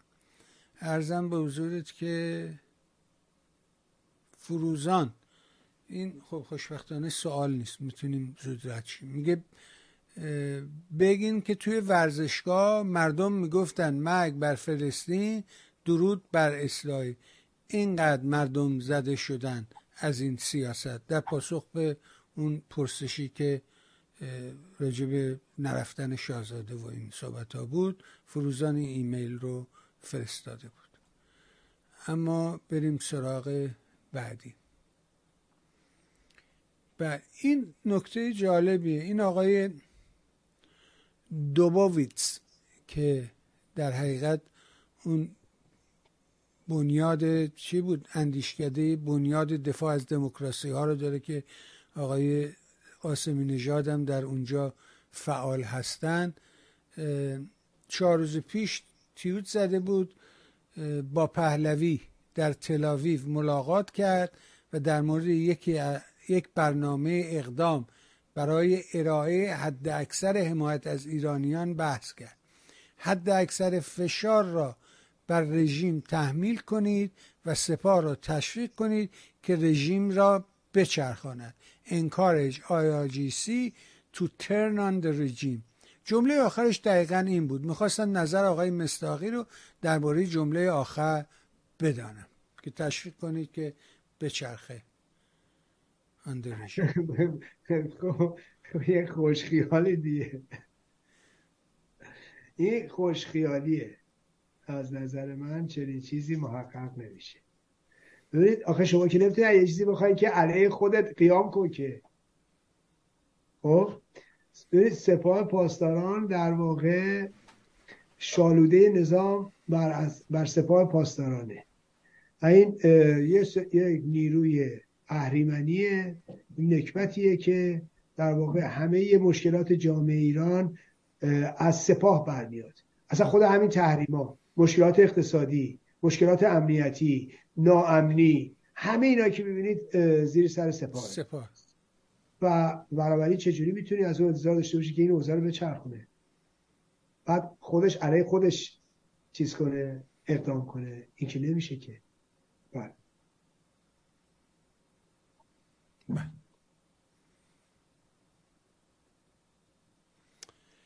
خب میدونیم که یه مرحله نیروهای بدنه رژیم بریزن، اون یه بحث دیگه است. برای اینکه سپاه پاسداران به عنوان یک نهاد اقدامی بکنه، نه اصلا امکان پذیر نیست همین چیزی.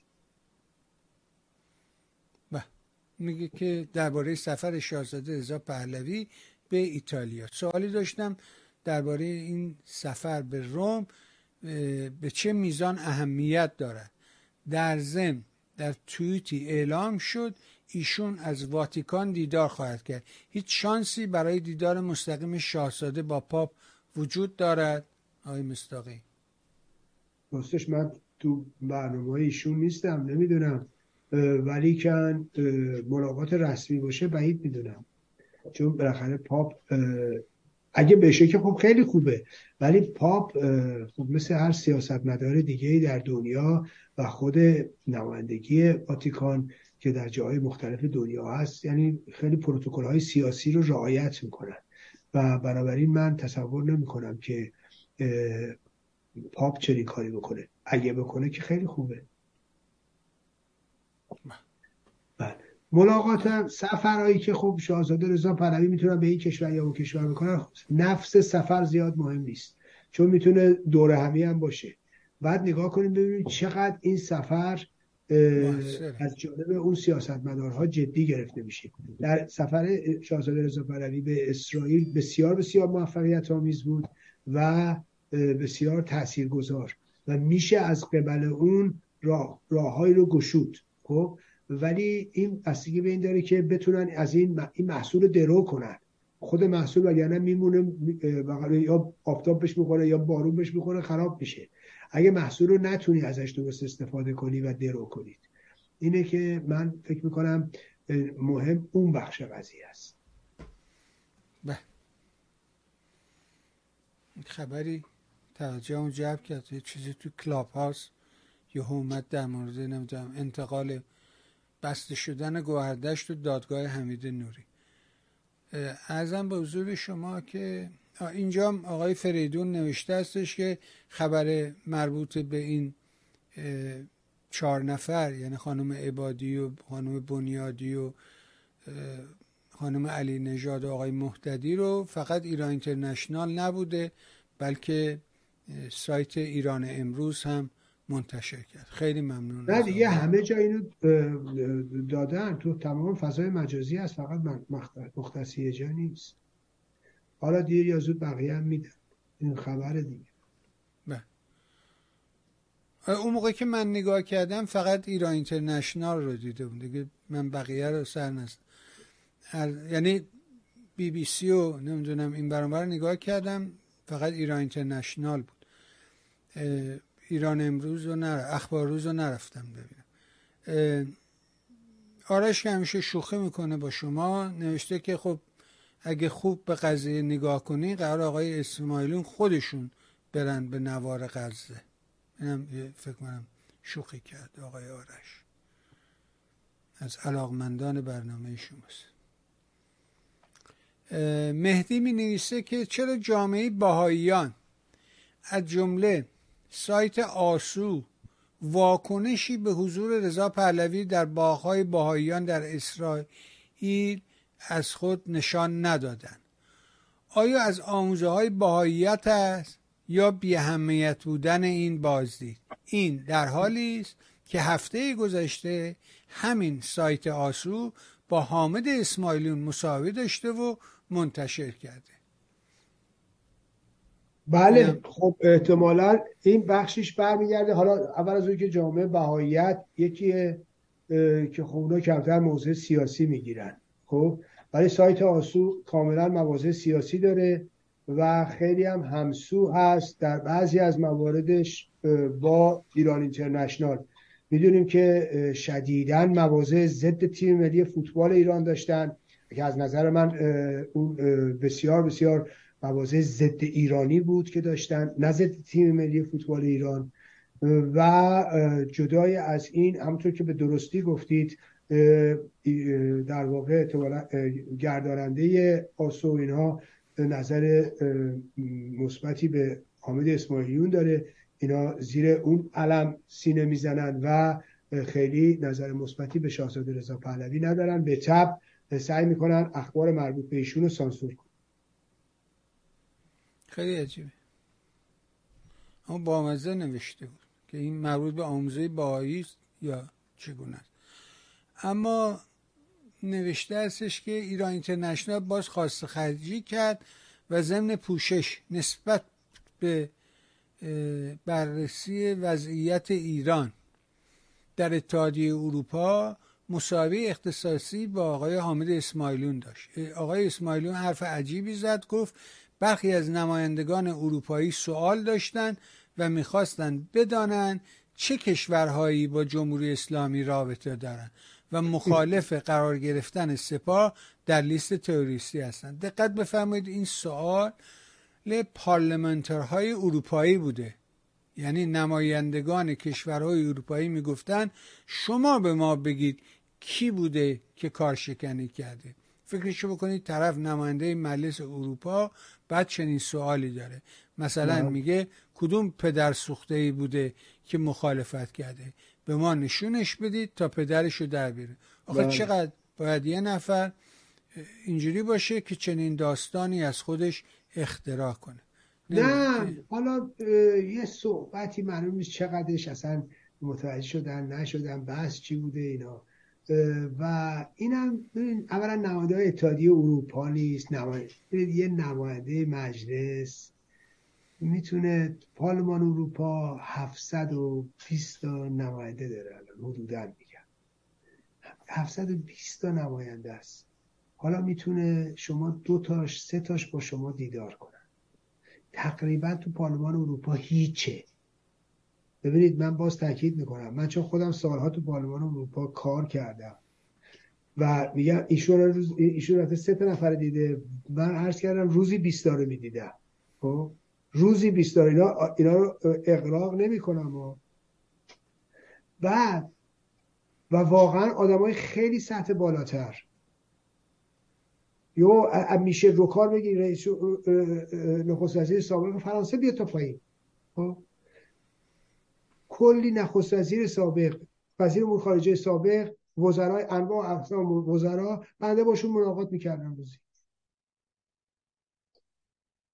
اینا خیلی چیزای روتینه، اصلا کاری نداره. اصلا اینا تو عرصه سیاسی شما تو اروپا اینا مثل آب خوردنه، هیچ شأن و وزنی هم به آدم نمیده.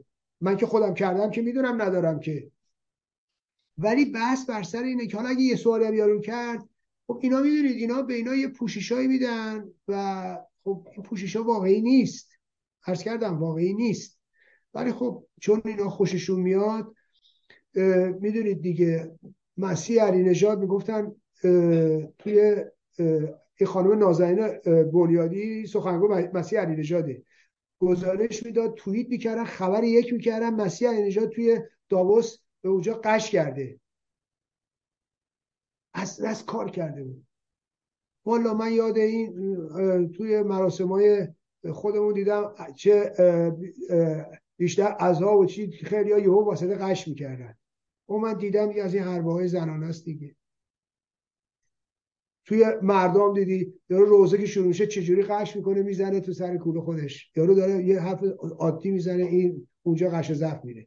ببینید متاسفانه اینا حربه های خیلی دیگه زنگ زدهیه، ولی همینا رو میکنن خبر.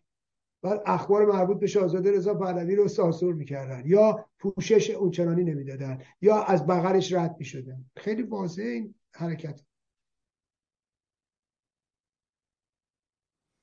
آره اینو گفتی، یاد یه ویدیوی جدید در میاد توی توییتر، خنده داره که این انصاریان روزخون اونجا نشسته و میگه که نمیدونم اگه گره کارت باز نشد امام موسی گفت برو سراغ عمم، بعد یهو همه قش میکنن گریه میکنن. این سراغ عمه چه گریه ای داره؟ برو سراغ عمم، چرا بعد اینجوری برو سراغ عمم؟ آره بعد او یارو حواسش اون ور بود، ها اون سیب سرخی یعنی زنی مده ها، حواسش اون ور بود، بعد یهو برگشت این ور و گفت زد تو سر خودش، داشتن دیگه میکرد. دنیایی دارن اینا بامزن. حالا یه دفعه براتون تعریف میکنم اون داستان نوار معروف ربنا که توی مارمزون پخش میشد. اون نوار در حقیقت توی منزل عموی من ضبط میشد و من کوچیک بودم، خیلی کوچیک بودم، ولی یادم میاد که چه اتفاقاتی میافتاد و چجوری این نوار ضبط میشد و هر بار که خراب میشد دوباره میخواستن دوباره از نو صدا بگیرن. مرحوم زویی چه آوازی میخوند و چه حرکات خنده دار. ازم بزرگ شما میگه چرا در حالی که رژیم نکبت اسلامی این همه برای مخالفان خط و نشان میکشد، برای جعفر پناهی اینطور مماشات میکند؟ اعتصاب مماشاتی نکرد، میشون تازه از زندان در اومده. آقا برای ملت اینقدر داره دنبک دست نگیری، تازه از زندان در اومده.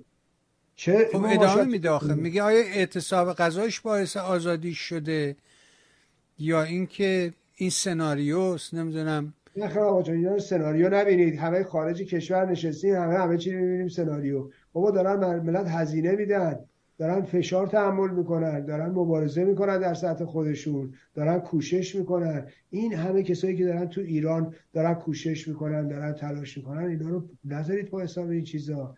طرف داره از خودش هزینه میده. همون الان دارید نگاه میکنید میبینید دارن زنا رو هم دارن میبرنشون تحت فشار میذارن، دارن در مغازه هاشون رو میبندن، نمیدونم دارن. بابا اینا دیگه فشار دیگه. شما همه خارجی کشور ما نشستین، هیچ بهایی نمیپردازی، بعد نمیدونم ادعا میشه. شما باره نگاه بکنید، گلشیفته فراهانی داره زندگیشو میکنه، داره پولشو میسازه، داره عشقشو میکنه، داره کارشو میکنه، هر کاریش هم بگید داره میکنه. ولی همین با مسیح علینژاد یادتونه تو خارج کشور نشسته بودن چه خزعبلاتی علیه فرهادی تو ایران میگفتن. همین خانم زهرا ابراهیمی رو نگاه کنید. همین خانم زهرا ابراهیمی ببینید برنده جایزه، بذارید من نظرم رو بگم. همین خانم زهرا ابراهیمی برنده جایزه فستیوال کان شد. فیلمشون هم فیلم برگزیده فستیوال کان شد. درسته؟ عنکبوت مقدس. رئیس فستیوال کان هیئت داوران کی بود؟ فرهادی.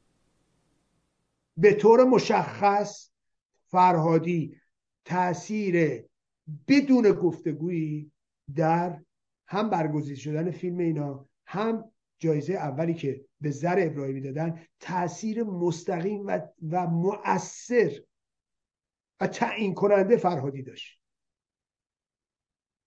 ولی نگاه کنید زهرا ابراهیمی چجوری آدما چشم رو ندارن، بلا فاصله به دشمنی با فرهادی پرداختن. حالا بتونم بگم فرهادی نه اینکه خیلی علیه و رحمه بود که این کارو کرده. نظر منو میخواید بدونید؟ برای اینکه از نظر من فیلم برادران لیلا هم قوی تر بود، هم موثرتر بود، هم بازی ترانه علی دوستی بهتر بود. ولی منتها فرهادی چرا نداد؟ فرهادی چرا اون راهو نرفت؟ برای اینکه فیلم اجتماعی بود، برای اینکه رقیب برای خودش نشه. بذارید من اینم بهتون بگم با. یعنی اینا هم بودا. این نظر منه. ولی شما نگاه کنید فرهادی الان رفته زیر تیغ. فرهادی ممنوع معامله، ممنوع نمیدونم کار، ممنوع خروج فعلا. خب چرا؟ به خاطر دو تا موضع گیری که کرد تو ایران. خب اینا که اومدن خارج کشور بهایی هم که نمیپردازن، هر کی هم که تو ایران تکون بخوره که نمیشه بگیم عامل رژیمه. که آقا همه اینایی که تلاش میکنن ما تو فیلمسازهای ایرانی، ما که نمیتونیم بگیم همه رو بذاریم سینه دیوار که. ولی از همین پناهی و رسولوف و نمیدونم اینا که دیگه سالمتر نداریم که. آقا همینا رو براشون پرونده درست میکنه که دیگه چی بشه آخه دیگه.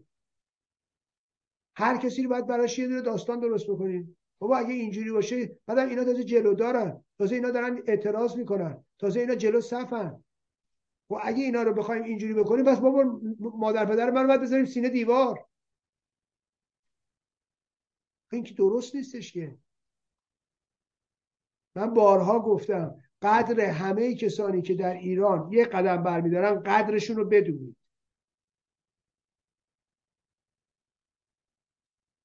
برای که اینا دارن هزینه میدن و کسی که هزینه میده قدرشو بدونید. بله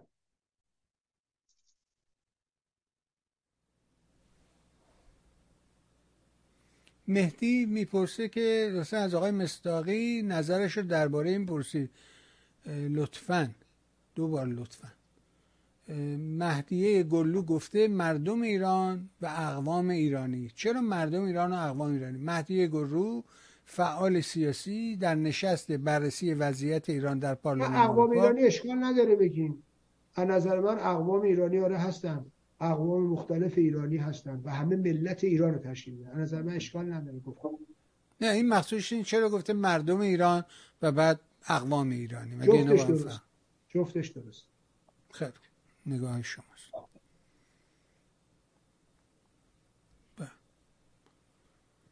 بریم سراغ آقای نوردین. نوشته هستش که در این اطلاعیه‌ای که این 4 نفر دادن باز هم نامی از ایران نبود و حتی ملت ایران هم را ذکر نکردند. علت این ائتلاف‌های آبکی چیست؟ خب برای که جایی که عبدالله مهتدی باشه حتما ملت ایران جای نداره.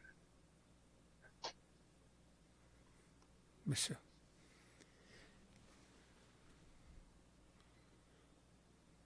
بله یک ایرانی نوشته ایرج خان. ببینید آقای بهبانی اینا همش مشخصه. اتفاقا من قبلا اگه دیده باشید من بارها اینجا توضیح دادم، گفتم آقا این شعار مثلا شعار زن زندگی آزادی شعار خیلی خوبیه.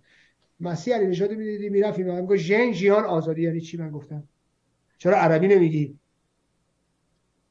اینا قبلا گفتم که دلیلش چیه. ببینید حتی ببینید انقلاب مهسا رو میکردن انقلاب ژینا، در حالی که اینو توجه داشته باشین ببینید اینا هدفمنده، وگرنه ژینا که اسم خیلی قشنگیه، خیلی هم دوست داشتنیه. شما اگر برید نگاه کنید پرچمای اینا رو، پرچمای تجزیه طلبا رو ورداشتن نوشته بودن ژینا اسم ژیناست، مهسا اسم استعماریش بوده، کلونیال نیم. ببینید چه حقوق بازایی هست. یعنی اینا وقتی دارن در واقع دارن زن رو میکنن ژن یا مهسا رو میکنن ژینا، اینا هدفه ها، اینا همش پشتش تجزیه طلبی خوابیده. نه فکر کنید ژینا بسیار زیباست و معنیش بسیار عمیقه، چون اساساً در واقع درستش هم ژن زنه. میبینید که حتی تو انگلیسی هم که اومده باز همین مفهومو داره، ژنیکولوژی هم که میاد دوباره همینه. و خود اساساً چون زندگی از همین ژن میاد، زن زندگی اساساً خود کلمه درستش هم ژنه، خب ژنه. و بعد حالا هیچ اشکالی هم نداره ژینا که میاد خیلی هم خوبه، خب اما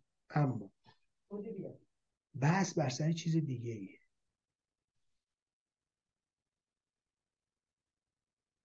این چیزیست که به نظرم بایستی ما بهش توجه کنیم و اینا هدف دارن این حرفا رو میزنن و بایستی متوجهش باشیم.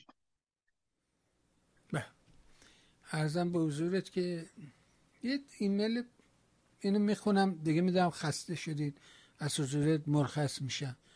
منیسه که ضمن تشکر از شما ایرج خان، کانال کوچه گزارش احمقانه کار کرده بود با محوریت اراجیف بچگانه رضا زرابی. البته از قدیم گفتن خب که الان آقای بهبانی این همه راجبش صحبت کرد. میدونم عزیزم، اجازه بدین. البته از قدیم گفتن ساعت خراب هم روزی 2 بار زمان رو درست نشون میده. خب کانال کوچه هم گاهی یه حرف درست هم میزنه، ولی مواردی از این دست مثل این گزارش نشون میده که این کانال عین اون همون ساعت خراب. جالب اینجاست که این حرفا در مورد ارتباط پهلوی با مجاهدین بیشباهت نیست با حرفای خانم مازر ماجدی یا بیوه ماو که مسمومیت مدارس رو ربط میده به بخشی از سپاه که با رضای پهلوی ارتباط دارن. خواهش میکنم که اینو اگر میخوام بگم خانم آذر ماجدی خب میدونید آدم دیگه در من فکر میکنم، من تصورم اینه، در طور خودم میگم خدا نکنه من در واقع یا کبر سن یا نمیدونم چی باعث بشه که در واقع دچار زوال عقل بشم که یه همچین مواردی رو مطرح بکنم که مثلا فکر کنید مثلا این حمله شیمیایی به مدارس مثلا اتحاد رضا پهلوی با سپاه پاسداران که چنین کاری کنه. ببینید بعد شما فکر کنید یه همچین کسی رو ایران اینترنشنال به عنوان کارشناس میاره تو تلویزیون و اینا میشن کارشناس. خب آدم چی بگه؟ یعنی شما ذره‌ای عقلانیت در این حرف میبینی؟ آقا شما میتونی با رضا پهلوی مخالف باشی، اشکالی نداره، بعد نظر سیاسی درسته، ولی دیگه نمیتونی جفنگیات هر جفنگیری بیای بگی که. ولی خب میگن دیگه چی دیگه متاسفانه میان میگن.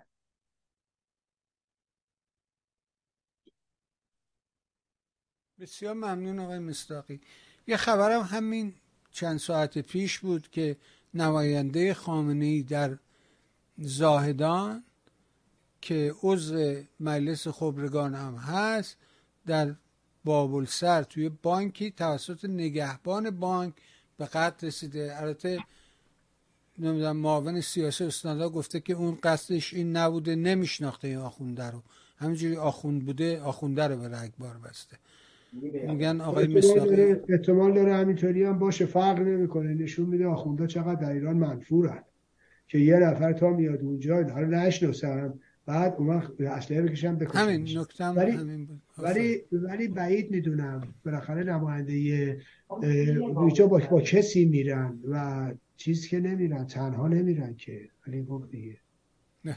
آقا بسیار ممنون، متشکر، سپاس و صد سپاس از همه مهرت، حضورت و مثل همیشه برای خودت، عزیزانت، خانواده محترم و گرانقدر از صمیم قلب آرزوی بهترین دارم. قبل از اینکه دوباره قطع شی و بی خداحافظی بدیم، ما خداحافظی اونو بکنیم مثل هفته پیش نشه. ممنون آقای مصداقی، مرسی. قربانه. خب شنیدیم فرمایشات آقای مصداقی رو. باز هم خواهش میکنم اگه براتون امکان داره یه تجدید نظر بکنید، هم در مورد حمایت مالی از این رسانه، هم در مورد خرید کتاب‌های آقای مصداقی. در مورد کتاب آقای مصداقی مستقیم میتونید به سایت پژواک ایران مراجعه کنید. رو سایت میهن تیوی هم که بیاید گوشه سمت راست میبینید این کتاب ها اونجا هست اگر بخواید که دانلود کنید و بخوانید. اما کتاب هایی که برها کتاب است و کتابخانه، خب من شهادت میدم که جای زیادی رو میگیره و این آقا هم خب جا نداره دیگه، یه آدم مثل من شما. بنابراین بخشی از خونه‌ش رو این کتاب‌ها گرفته. اگه بتونید کتاب‌ها رو تهیه کنید، توزیع کنید، بدید به دوستانتون، بدید به کتابخونه‌های شهرتون، بدید به این کافه‌هایی که توش کتاب قرار میدن و مردم میرن کتاب‌های خونده‌شون رو اونجا میذارن، اونجاها قرار بدید. نسخه انگلیسیشو علاوه خصوص بگیرید، تو محیط کارتون توزیع کنید، هدیه کنید به همکارانتون. این دیگه حداقل نه خطری داره، نه اسمت معلوم میشه، نه شناسنامت پیدا میشه. بعد برای عمه خانم تو ایران هم هیچ ایرادی پیدا نمیکنه. من به شما قول 100% میدم. بنابراین این دو کار رو اگه تونستی انجام بده. بازم از همه همراهیت سپاسگزارم و مثل همیشه برای شما خوبان نازنینان از صمیم قلب آرزو میکنم روز و روزگار اونجوری که دلتون میخواد براتون باشه. با تشکر از شما، مرسی.